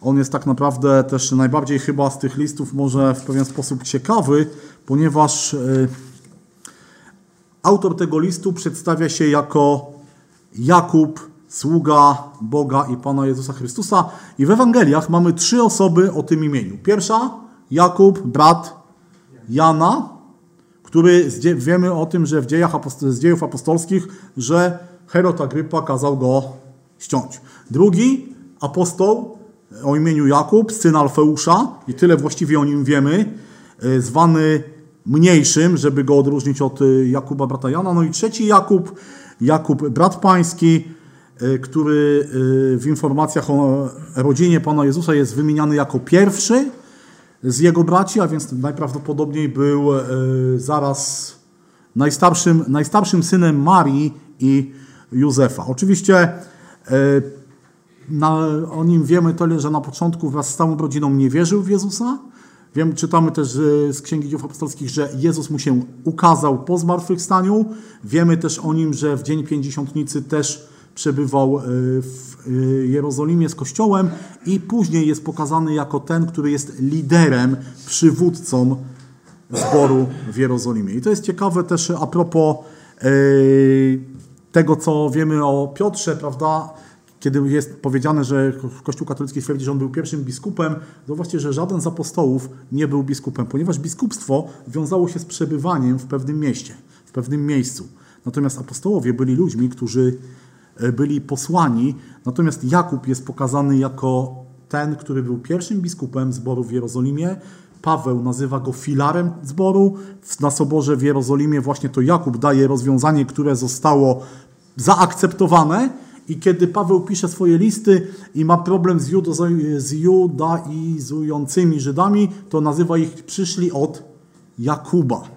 A więc y, y, to pokazuje rolę Jakuba i był on nazwany w ogóle, Józef Flawiusz wspomina w swoich y, historii Izraela, że nazwany był sprawiedliwym i nazwany był grodem narodu. Więc był to człowiek, którego pobożność była powszechnie znana, powszechnie uznana wśród wszystkich. E, Został on postawiony przed Sanhedrynem i ukamienowany w takim bardzo ciekawym momencie, bo nie wiem, czy pamiętacie, że wyrok śmierci w Jerozolimie mógł wydać kto? Tylko i wyłącznie rzymski namiestnik. I arcykapłan, który panował w tym czasie, kiedy Jakub, e, Jakub został zamordowany, wykorzystał moment, kiedy jeden z, przy, jeden z y, prokuratorów umarł i nie pojawił się jeszcze jego następca i y, wydał, wydał y, śmierć na, wyrok śmierci na, na Jakuba. Co ciekawe, no, jest to kolejny list, w którym Kościół katolicki ma pewien problem. Mianowicie, który Jakub jest jego autorem? No bo Jakub, syn, brat Jana odpada, więc pytanie, Kościół katolicki twierdzi, że jakby y, autor, autorem tego listu jest ten Jakub zwany mniejszym, no bo jak to, jak to pogodzić z tą doktryną, że Maria była zawsze dziewicą? Oczywiście no, w Biblii mamy informacje o rodzinie Jezusa i zresztą słuchajcie, no, nie, nie wydaje mi się, żeby Pan Jezus był jakoś, y, nie wiem, niezadowolony z tego, że Maria i Józef byli normalnym małżeństwem, mieli, mieli normalne relacje i y, jest chyba oczywiste, że mogli mieć dzieci. Zresztą też w Ewangelii Mateusza jest napisane, że Józef nie obcował z Marią, dopóki tak, nie powiła syna. Więc jak najbardziej jest to, jest to prawdopodobnie brat, brat Pana Jezusa, przyro- można go nazwać dzisiaj przyrodnim. Y, Kto jest adresatem tego listu? To jest bardzo ciekawe, że tutaj Jakub pisze do 12 pokoleń żyjących w rozproszeniu, a więc pisze do Żydów. Jest to taki list, w którym nie są poruszane sporne sprawy między e, Żydami a nawróconymi z pogan. E, Nie ma informacji odnośnie jakichś fałszywych nauk. E, Na słowo zgromadzenie użyte jest słowo synagoga, a nie eklezja, nie kościół, więc to świadczy o tym, że kiedy ten list powstał, na, kościół był w większości jeszcze kościołem żydowskim, co sugeruje, że jest to najwcześniejszy list y, w Nowym Testamencie i powstał około 47-8 roku naszej ery, czyli zaraz po, y, po pierwszych, pierwszym, pierwszej ekspansji Kościoła. I tak naprawdę jest to list, który sprawia problem nam dzisiaj ze względu na jego tematykę, tak? No bo mówi bardzo dużo o uczynkach. I na przykład Luter nazwał go słomianym listem.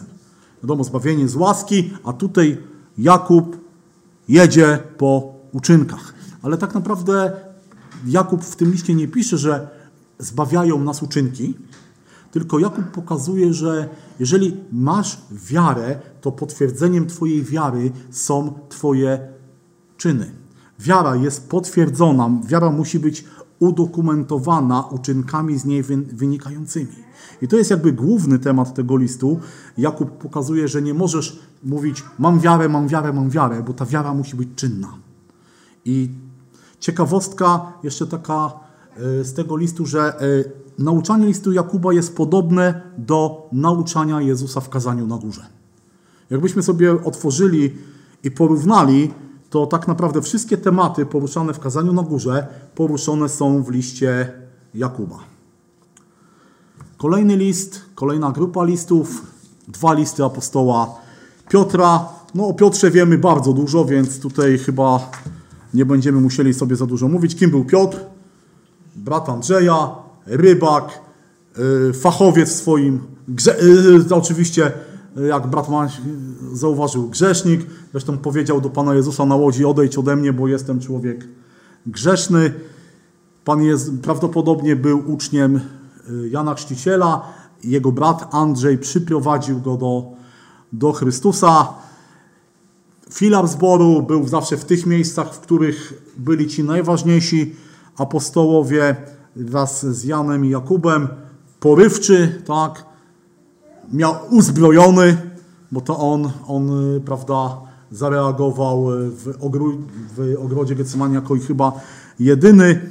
Y, Widzi, widzimy go też przez pierwsze kilka rozdziałów dziejów apostolskich. To on przychodzi do Samarii, kiedy usłyszał od Filipa, że Samarytanie się nawracają, w jego obecności zostaje wylany Duch Święty, to on jest posłany jako pierwszy do Pogan, idzie do Korneliusza, był człowiekiem porywczym, takim działającym, też w pewien sposób był człowiekiem, który był troszeczkę uprzedzony, bo pamiętam, że do Korneliusza, żeby poszedł, to musiał dostać widzenie, dostał słowo od Boga, co mówi Panie, ale ja nigdy czegoś nie robiłem. Później w Antiochii też jest ta historia, kiedy przychodzi do Antiochii, najpierw, prawda, jest poganami, a potem swoje, swoje żydostwo. Y, Do kogo pisze? Pisze do ludzi, których nazywa wychodźcami i rozproszonymi w Poncie, Galacji, Kapadocji, Azji i Bitynii. Wszystkie te... y, Mapa w dół. Mamy tutaj Kapadocja, Pont, Bitynia, więc bardzo taki duży, duży region. Tak naprawdę kto założył tam zbory, skąd te zbory się tam wzięły, nie, dokład, nie bardzo wiemy. E, Niektóre z tych y, miejsc są wymienione też y, w dziejach apostolskich w momencie wylania Ducha Świętego, ale niektóre z nich nie. Na przykład Bitynia jest bardzo ciekawe, że Paweł chciał tam iść, ale czytamy, że Duch Chrystusa nie pozwolił mu, a więc to też pokazuje, że Pan Bóg dla różnych miejsc, różnych ludzi przeznaczył. E, Ktoś, y, jest taka koncepcja, że to właśnie Piotr był też człowiekiem, który w pewien sposób tam zaniósł, zaniósł Ewangelię, że on był tym człowiekiem, który tam, y, tam się znalazł. Y, Dlaczego, dlaczego ten list został napisany? Prawdopodobnie jest napisany, czytamy o Babilonii, aczkolwiek y, mało prawdopodobne jest to, żeby, żeby Paweł, y, żeby Piotr pisał go z Babilonu. Najprawdopodobniej słowo Babilon oznacza tutaj Rzym, a więc to też wskazuje, że jest on napisany y, w momencie, kiedy Paweł już jest w Rzymie, też bardzo blisko momentu swojej śmierci. Tak naprawdę tutaj powód na, napisania jest taki, że w kościele wzmaga się prześladowanie już ze strony cesarstwa. Do tej pory, kiedy czytali, jak czytamy dzieje apostolskie, to to prześladowanie wynikało bardziej z jakichś lokalnych, y, z lokalnych miejsc i Żydzi byli sprawcami tych prześladowań i przez pierwsze sześć dekad Kościół tak naprawdę nie był prześladowany przez państwo, ale sytua- Kościół, władze rzymskie tak naprawdę nie widziały różnicy, pam- pamiętamy o tym, nie widziały różnicy między chrześcijaństwem a żydostwem. Dla, dla władz rzymskich to było tak naprawdę e, jedno. E, Judaizm był tą religią dozwoloną i akceptowaną, więc nie robiono problemu. Natomiast po, po tych sześciu dekadach okazuje się, że Kościół Chrześcijaństwo jest różne od judaizmu. Chrześcijanie też głoszą takie zasady, które e, w Cesarstwie Rzymskim nie za bardzo mogły się podobać. Kościół głosi też o e, karze za grzech, o ogniu, o sądzie i kiedy Neron pali Rzym, to jakby naturalnie się pokazało, że chrześcijanie bardzo dobrze pasują w kontekst tych, którzy mogli to zrobić. Więc ta, e, to prześladowanie się wzmaga. Za czasów Nerona ono dotknęło głównie tych w Italii, ale też e, inne prowincje nie były od tego wolne. I co ciekawe, te, te prowincje wymienione to jest Azja Mniejsza i wszystkie prześladowania, największe prześladowania zawsze dotyczyły właśnie tamtych rejonów, a więc to był taki rejon bardzo nieprzyjazny, nieprzyjazny chrześcijanom i Piotr pisze ten list, aby przede wszystkim pocieszyć tych ludzi. Oni są cier- cierpieli ucisk i on przypomina mi im, że ucisk, cierpienia e, są też tym, co spotykało Pana Jezusa. I to też pokazuje nam, że życie chrześcijan jest podobne do życia Pana Jezusa. To, co nie, nie możemy oczekiwać, że to, co spotkało Jezusa, nie spotka też nas. Bo jeżeli mamy się upodabniać do naszego mistrza, to będzie, będziemy przechodzić przez to wszystko, co, co, przysze, co przechodził Jezus. I Paweł y, pokazuje też, że życie, zbawione, że życie y, odrodzonym życiem, życiem zbawionym we wrogim świecie nie może być życiem, które idzie na kompromis z tym światem. Drugi list Piotra, y, ci, ci sami, że tak powiem, adresaci, to samo miejsce i jakby temat troszeczkę inny, bo pojawi, y, Piotr pisze tutaj o fałszywych nauczycielach, którzy kwestionowali y, drugie przyjście Pana Jezusa. Mówili, e, opóźnia się, e, nic się nie dzieje, y, jakby nie, ma, nie mamy się, nie, mamy, nie ma potrzeby żyć świętym życiem, no bo nie ma po co. I Piotr tutaj przypomina im o szczególnym znaczeniu dla chrześcijan drugiego przyjścia, tak? Że mamy być gotowi, że mają być gotowi na, na to przyjście. Dobrze, kolejny list. Słuchajcie, już nam zostało cztery listy, w tym dwa, trzy krótkie. List Judy. Juda pisze o sobie sługa Jezusa, brat Jakuba, a więc jest to prawdopodobnie kolejny przyrodni, przyrodni brat Pana Jezusa. W Ewangeliach jest wymieniany jako ostatni, więc prawdopodobnie był najmłodszym y, z braci. Kiedy się nawrócił, jak poznał y, Pana Jezusa jako nie tylko brata w ciele, ale przede wszystkim jako swojego Zbawiciela, prawdopodobnie, że y, tak jak, y, jak Jakub, więc na początku był osobą niewierzącą w Jezusa, później się to zmieniło. Y, Józef, nie Józef Flawiusz, tylko Eusebiusz Cezarei wspomina, że cesarz Domicjan, który był taki strasznie zazdrosny swoją władzę i właśnie jego wnuków z- wezwał przez siebie, aby zapytać, czy pochodzą z rodu Dawida, tak bardzo bał się o władzę. Natomiast y, jeżeli chodzi o samego Judę, no to on y, pisze do chrześcijan, którzy byli narażeni na e, fałszywe nauki. Nie jest, nie jest dokładnie jasne, do kogo pisze, ponieważ w tej księdze używa e, cytatów z e, ksiąg apokryficznych, które były znane Żydom, ale też prawdopodobnie były to, to rzeczy znane już wtedy chrześcijanom. List na, kiedy ten list został napisany, to są bardzo różne koncepcje od lat 60. do 80. I co ciekawe, ten list jest bardzo podobny w swojej treści do drugiego listu Piotra, zwłaszcza do drugiego rozdziału. I y, pytanie było znowu, kto od kogo tutaj ściągał, ale y, jeśli chodzi o list y, Piotra, to jest napisany o rzeczach, które mają się dopiero wydarzyć. Natomiast Juda pisze o nich w czasie teraźniejszym, a więc prawdopodobnie był napisany troszeczkę później. Jakby jego celem Judy było wezwanie do walki o wiarę wobec właśnie tych fałszywych nauk. Dobrze, zostają nam trzy listy, trzy listy Jana i Księga Objawienia, więc o autorze już sobie powiedzieliśmy, więc dużo musi, mówić nie musimy. Yy, Pierwszy list Jana, najdłuższy, on tak naprawdę nie ma tam adresatów, pozdrowień i czego, czegokolwiek, co mogłoby powiedzieć, do kogo on był napisany. Przypuszcza się, że był właśnie pisany do zborów Azji Mniejszej, tam w okolicach Efezu, tam gdzie Paweł, przepraszam, gdzie Jan działał i jest bardziej takim listem w formie kazania niż, niż listu. Napisany prawdopodobnie około 90 roku, jeden z ostatnich, ostatnich ksiąg Nowego Testamentu i y, napisany był dlatego, że właśnie w okolicach Efezu, z Efezu, Kolos zaczęła pojawiać się, y, pojawiać się herezja gnostycyzmu, a więc atakowania osoby Jezusa, Jego boskości czy człowieczeństwa y, i kwestionowanie, no, i wiecie, jeżeli Chrystus nie był w pełni człowiekiem i w pełni Bogiem, to od razu kwestionowano istotę zbawienia. No bo jeśli nie był w pełni człowiekiem i nie był w pełni Bogiem, to nie może Ciebie zbawić. I gnostycyzm też y, pokaz, jakby pokazywał taką możliwość, że jeśli wejdziesz na wyższy poziom duchowości, to wtedy możesz osiągnąć ten stan. I Jan tutaj y, jakby pokazuje tą błędną, błędną naukę i też y, pokazuje, że y, bardzo dużo pisze o miłości wzajemnej o tym, co, co zbory potrzebują w momencie też wchodzenia błędnych nauk, bo kiedy wchodzi, wchodzi jakaś błędna nauka, robią się podziały i nie wiecie, niektórzy mogą za tą nauką iść z czystością serca. Dlatego potrzebna jest miłość, którą, którą mamy sobie okazywać.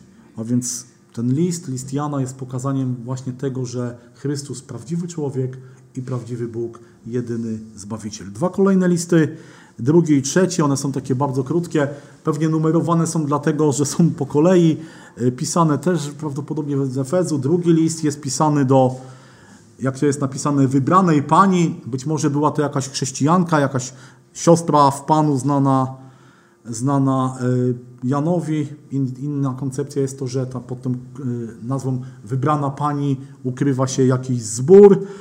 Cel tego listu no to jest też znowu ostrzeżenie fałszywa przed fałszywą nauką i zachęcenie do życia w prawdzie. Tam głównym takim tematem tego listu jest prawda. Paweł, e, przepraszam, Jan mówi, cieszę się, że Twoje dzieci żyją w prawdzie. No i ostatni, trzeci list adresowany do Gajusa. W Nowym Testamencie bodajże jest pięć osób o takim imieniu, ciężko powiedzieć, do której to jest napisane. Ga- Jan pisze o nim, że wydawał dobre świadectwo. Nie za bardzo o nim wiemy, ale słuchajcie, no, najważniejsze dla chrześcijanina to jest to właśnie, żeby wydawał dobre świadectwo, niezależnie od tego miejsca, w którym, w którym jest. Y, Też Jan tam pisze o takiej konfrontacji z pewnym człowiekiem o imieniu Diofrenes, który był przeciwieństwem właśnie Gajusa. Y, Gajus był człowiekiem, który przyjmował chrześcijan, przyjmował kaznodziejów wędrownych, natomiast y, Diofrenes się temu przeciwstawił. Jan powiedział, że jak się z nim spotka, to się, to się rozprawi, cokolwiek miał tutaj na myśli. No i ostatnia księga Nowego Testamentu, Objawienie, księga apokaliptyczna, adresowana przede wszystkim do siedmiu zborów, do których jest y, sam początek, ale też do wszystkich y, wierzących, do wszystkich sług Pana Jezusa Chrystusa, napisana na Patmos, jak pisze, pisze sam Jan. I y, jest to księga, która mówi o przyszłości y, i ma za zadanie ukazać wydarzenia związane z drugim przyjściem Pana Jezusa. A więc, tak jak mówiłem na początku, jest to ta księga, która się jeszcze nie wypełniła i jak patrzymy na czas, napis, czas oddział działania Nowego Testamentu, to jest właśnie, właśnie to. Słuchajcie, no to tym sposobem skończyliśmy księgi Nowego Testamentu. Mam jeszcze taki, taki krótki temat zwany kanon, no bo wiemy, że te księgi są w kanonie Nowego Testamentu, ale na, na, nazywa, nasuwa się pytania, dlaczego akurat te 27 ksiąg? Bo przecież tak jak czytaliśmy, zobaczcie, yy, nie wiem, mamy jeszcze, wytrzymamy jeszcze? Oczywiście. Dobrze. Słuchajcie, właśnie, kanon. Dlaczego to jest takie pytanie, które myślę, że sobie zada, zadawaje, zadawali, wie, wielu ludzi sobie zadaje, wielu ludzi niewierzących sobie zadaje pytanie, no dobrze, no ale przecież dlaczego akurat te 27 ksiąg jest w kanonie? Przecież wiadomo, zresztą też y, z Nowego Testamentu czytamy, że y, Łukasz pisze, że wielu się już podjęło zapisania. Y, Paweł napisał, przecież no Paweł na pewno nie napisał 13 tylko listów, napisał ich dużo więcej. Y, Dwa, o których mówiliśmy, że do Koryntian, które zaginęły. Y, Wielu ludzi też podszywało się pod y, apostoła, tak w liście do Tesaloniczan czytamy, że Paweł mówi, że niech was nikt nie niepokoi listem rzekomo przez, przeze mnie napisanym. Dlaczego akurat te 27 ksiąg, dlaczego akurat są one uznane za te, które, które są pożyteczne, właściwe do czytania, dlaczego one uważamy, że one są natchnione. Słowo kanon oznacza przede wszystkim y, taki, o, coś takiego. Kanon to był kij, którym mierzono. Druga, drugie jakby znaczenie tego słowa to jest coś, co jest standardem, regułą, normą. No i trzecie odnosi się właśnie do y, ksiąg Nowego Testamentu zaakceptowanych, uznanych przez Kościół. Dlaczego kanon był potrzebny? Pytanie retoryczne, może niekoniecznie. Po pierwsze, Kościół, który się rozwijał, tak jak widzimy, no, on potrzebo, Kościół potrzebował zapisu nauki, zwłaszcza w momencie, kiedy pierwsi świadkowie rozstawali się z życiem. Druga rzecz, bardzo pojawiało się dużo, tak jak widzieliśmy, fałszywej nauki, herezji i te nauki musiały być weryfikowane. No i trzecia rzecz, prześladowania y, rzymskie nie, też dotyczyły ksiąg. Jeden z cesarzy wydał taki dekret, że księgi chrześcijańskie mają być konfiskowane i palone. Pamiętacie, był taki jeszcze wcześniej w historii świata i, i człowiek, który też mówił, że księgi mają być palone, Antioch. Jak skończył, tak skończył, ale Kościół potrzebował wiedzieć, które księgi mogą być oddane, a które są, są święte. Y, Myślę, że też musimy sobie popatrzeć jakby na, na, rozwój, na rozwój tego, co się działo od początku Kościoła. Tak jak widzieliśmy też na przykładzie tego, co dzisiaj mówiliśmy, że tak naprawdę od napisania pierwszej, pierwszej księgi Nowego Testamentu do, y, od, od momentu inaczej, od momentu w niebo wstąpienia Pana Jezusa do napisania pierwszej księgi minęło około 20 czy nawet 30 lat. Y, Apostołowie, pierwsi uczniowie, którzy byli posyłani do różnych zborów, właśnie y, powoli odchodzili y, z, tego świata i dlatego właśnie była potrzeba, żeby to, co Kościół naucza, to, co, w co Kościół wierzy, było spisane. I na, tak jak widzieliśmy już tak naprawdę już w Nowym Testamencie, kiedy Paweł, Piotr pisze na przykład list do, swój drugi list, to mówi o, o listach Pawła już jako o piśmie. Pamiętajmy, że pierwszy kościół, który zwiastował, pierwsze zwiastowanie, zwiastowanie przez Piotra, Jana, yy, Szczepana, było zwiastowaniem ze Starego Testamentu. To był, kiedy na przykład Filip przyłącza się do eunucha, to co? Pokazuje, eunuch czyta co? Nie list Pawła, nie Ewangelię, tylko czyta księgę Izajasza. I nauczanie pierwszego kościoła to było pokazywanie na Stary Testament jako na zapis tego, co dokonał Pan Jezus. Do tego dochodziło właśnie świadectwo apostołów o życiu Pana Jezusa. W II wieku no, pojawił się, pojawiło się coraz więcej herezji, coraz więcej jakichś e, problemów, więc było potrzebne E, Pojawiło się też wiele dobrych pism chrześcijańskich, ale była, które na przykład jeden kościół uznawał, inny nie. Dlatego była taka wielka potrzeba, żeby to, co, co jest, y, co jest y, właściwe, było, było zgromadzone. Y, I już w II wieku zaczęły się pojawiać jakieś różne spisy ksiąg, które uważano za święte. Co ciekawe, słuchajcie, pierwszy kanon, jaki znamy, to jest kanon człowieka, który był odstępcą. Mianowicie y, jest y, zwane to pod y, nazwą kanon Marcjona. Marcjon był troszeczkę gnostykiem, on był taki bardzo wrogo nastawiony do judaizmu, do Żydów i on z miejsca, on opublikował jakby listę ksiąg świętych, z miejsca odwalił cały Stały Testament, odrzucił Ewangelię Mateusza i Jana i Marka jako zbyt żydowskie, zostawił tylko Łukasza, zostawił listy Pawła, nie wymienił Piotra, Jakuba i listu do Hebrajczyków i, przeciwko, i opublikował to jako spis tych ksiąg kanonicznych, świętych. Przeciwko niemu oczywiście wystąpili ojcowie Kościoła, został potępiony i tak dalej, i tak dalej, ale to znowu pokazało tą potrzebę, że musimy wiedzieć, co jest święte, co jest właściwe.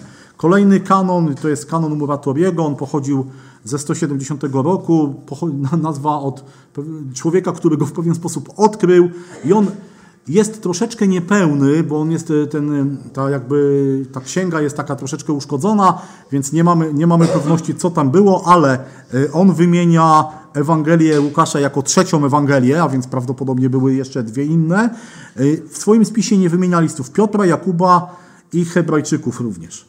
I kolejny, kolejny kanon, kolejne te jakby historie pokazywały, że potrzeba, potrzeba wiedzieć, które księgi są właśnie natchnione i tak naprawdę Orygenes, też wielki ojciec Kościoła, y, który dużo podróżował po tym świecie rzymskim, y, odwiedzał różne kościoły, też zauważył, że w wielu kościołach nie zawsze te same księgi uznawane są za święte. Były pe- pewne księgi, które w jednym kościele były czytane, w innym nie były czytane i on y, opublikował coś takiego, nazwał to taką, jakby podzielił księgi na dwie klasy.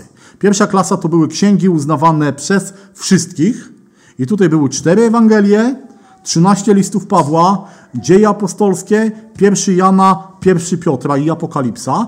I drugie, drugą y, jakby zestaw pism, on nazwał je antylogumeną, nieuznawane przez wszystkie kościoły. I tutaj był właśnie drugi, trzeci Jana, Judy, Jakuba, drugi Piotra, ale też list Barnaby, pasterz Hermesa i taka księga Didache, która mówiła on o... y, taka księga troszeczkę praktyczna, praktycznego życia. I Atanazy, 367 rok, opublikował już kanon, w którym znalazły się wszystkie księgi, które dzisiaj znamy. Y, Później sobory kościoła też, te księgi, przy, przy, trzy sobory były takie, które zajmowały się tematem ksiąg, które są natchnione i wszystkie uznały ten kanon 27, y, 27 ksiąg. Słuchajcie, oczywiście y, te księgi nie, były, nie są natchnione dlatego, że sobie Kościół tak je uznał, ale dlatego, że Pan Bóg po prostu je, je, je uznał. Najlepszym dowodem jest to, że właśnie przez te 2000 lat, pomimo różnych ataków, te księgi dalej są uznane na, za księgi natchnione. Y, Jakie były kryteria, że daną księgę brano, uzna, uznawano za księgę kanoniczną? Było mniej więcej takich pięć, pięć takich y, kanonów. Pierwsze to było, czy księga była napisana przez apostoła albo osobę z nią związaną. Druga, czy autor potwierdził kanoniczność e, poprzez Boże akty. I tu też chodziło o Stary Testament, czy za autorem tych stały Boże cuda. No no wiemy, że Paweł, Piotr, Jan byli ludźmi, przez których Bóg e, pewne cuda dokonywał. Trzecia rzecz, taka trzecie kryterium to czy dana księga głosiła prawdę o Bogu. Pan Bóg nie mógł so, sam sobie zaprzeczać, więc jeżeli w jakiejś księdze było coś, co stało w sprzeczności z innymi księgami, taka księga była yy, odrzucana. Czwarta rzecz to była uzna, uznanie przez ogół, więc jeżeli wszystkie kościoły od początku twierdziły, że ta księga jest natchniona, to tak było. No i piąta, czy zawierała y, duchową treść.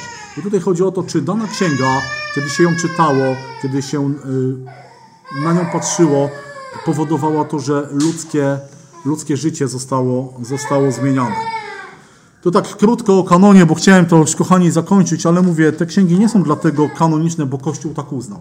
One są natchnione, ponieważ Pan Bóg je natchnął i dzisiaj możemy z nich czerpać i mam nadzieję, że każdego dnia czerpiemy siłę do życia, do pobożności i niech Pan Bóg nam pomoże w tym, aby właśnie to, te księgi były Boże Słowo, Stary, Nowy Testament, całe Pismo przez Boga natchnione, niech będzie pożyteczne dla nas do nauki, do wykrywania błędów, do życia w sprawiedliwości i do tych wszystkich rzeczy, które nie wymieniłem, bo cytatu nie pamiętam do końca. Tak.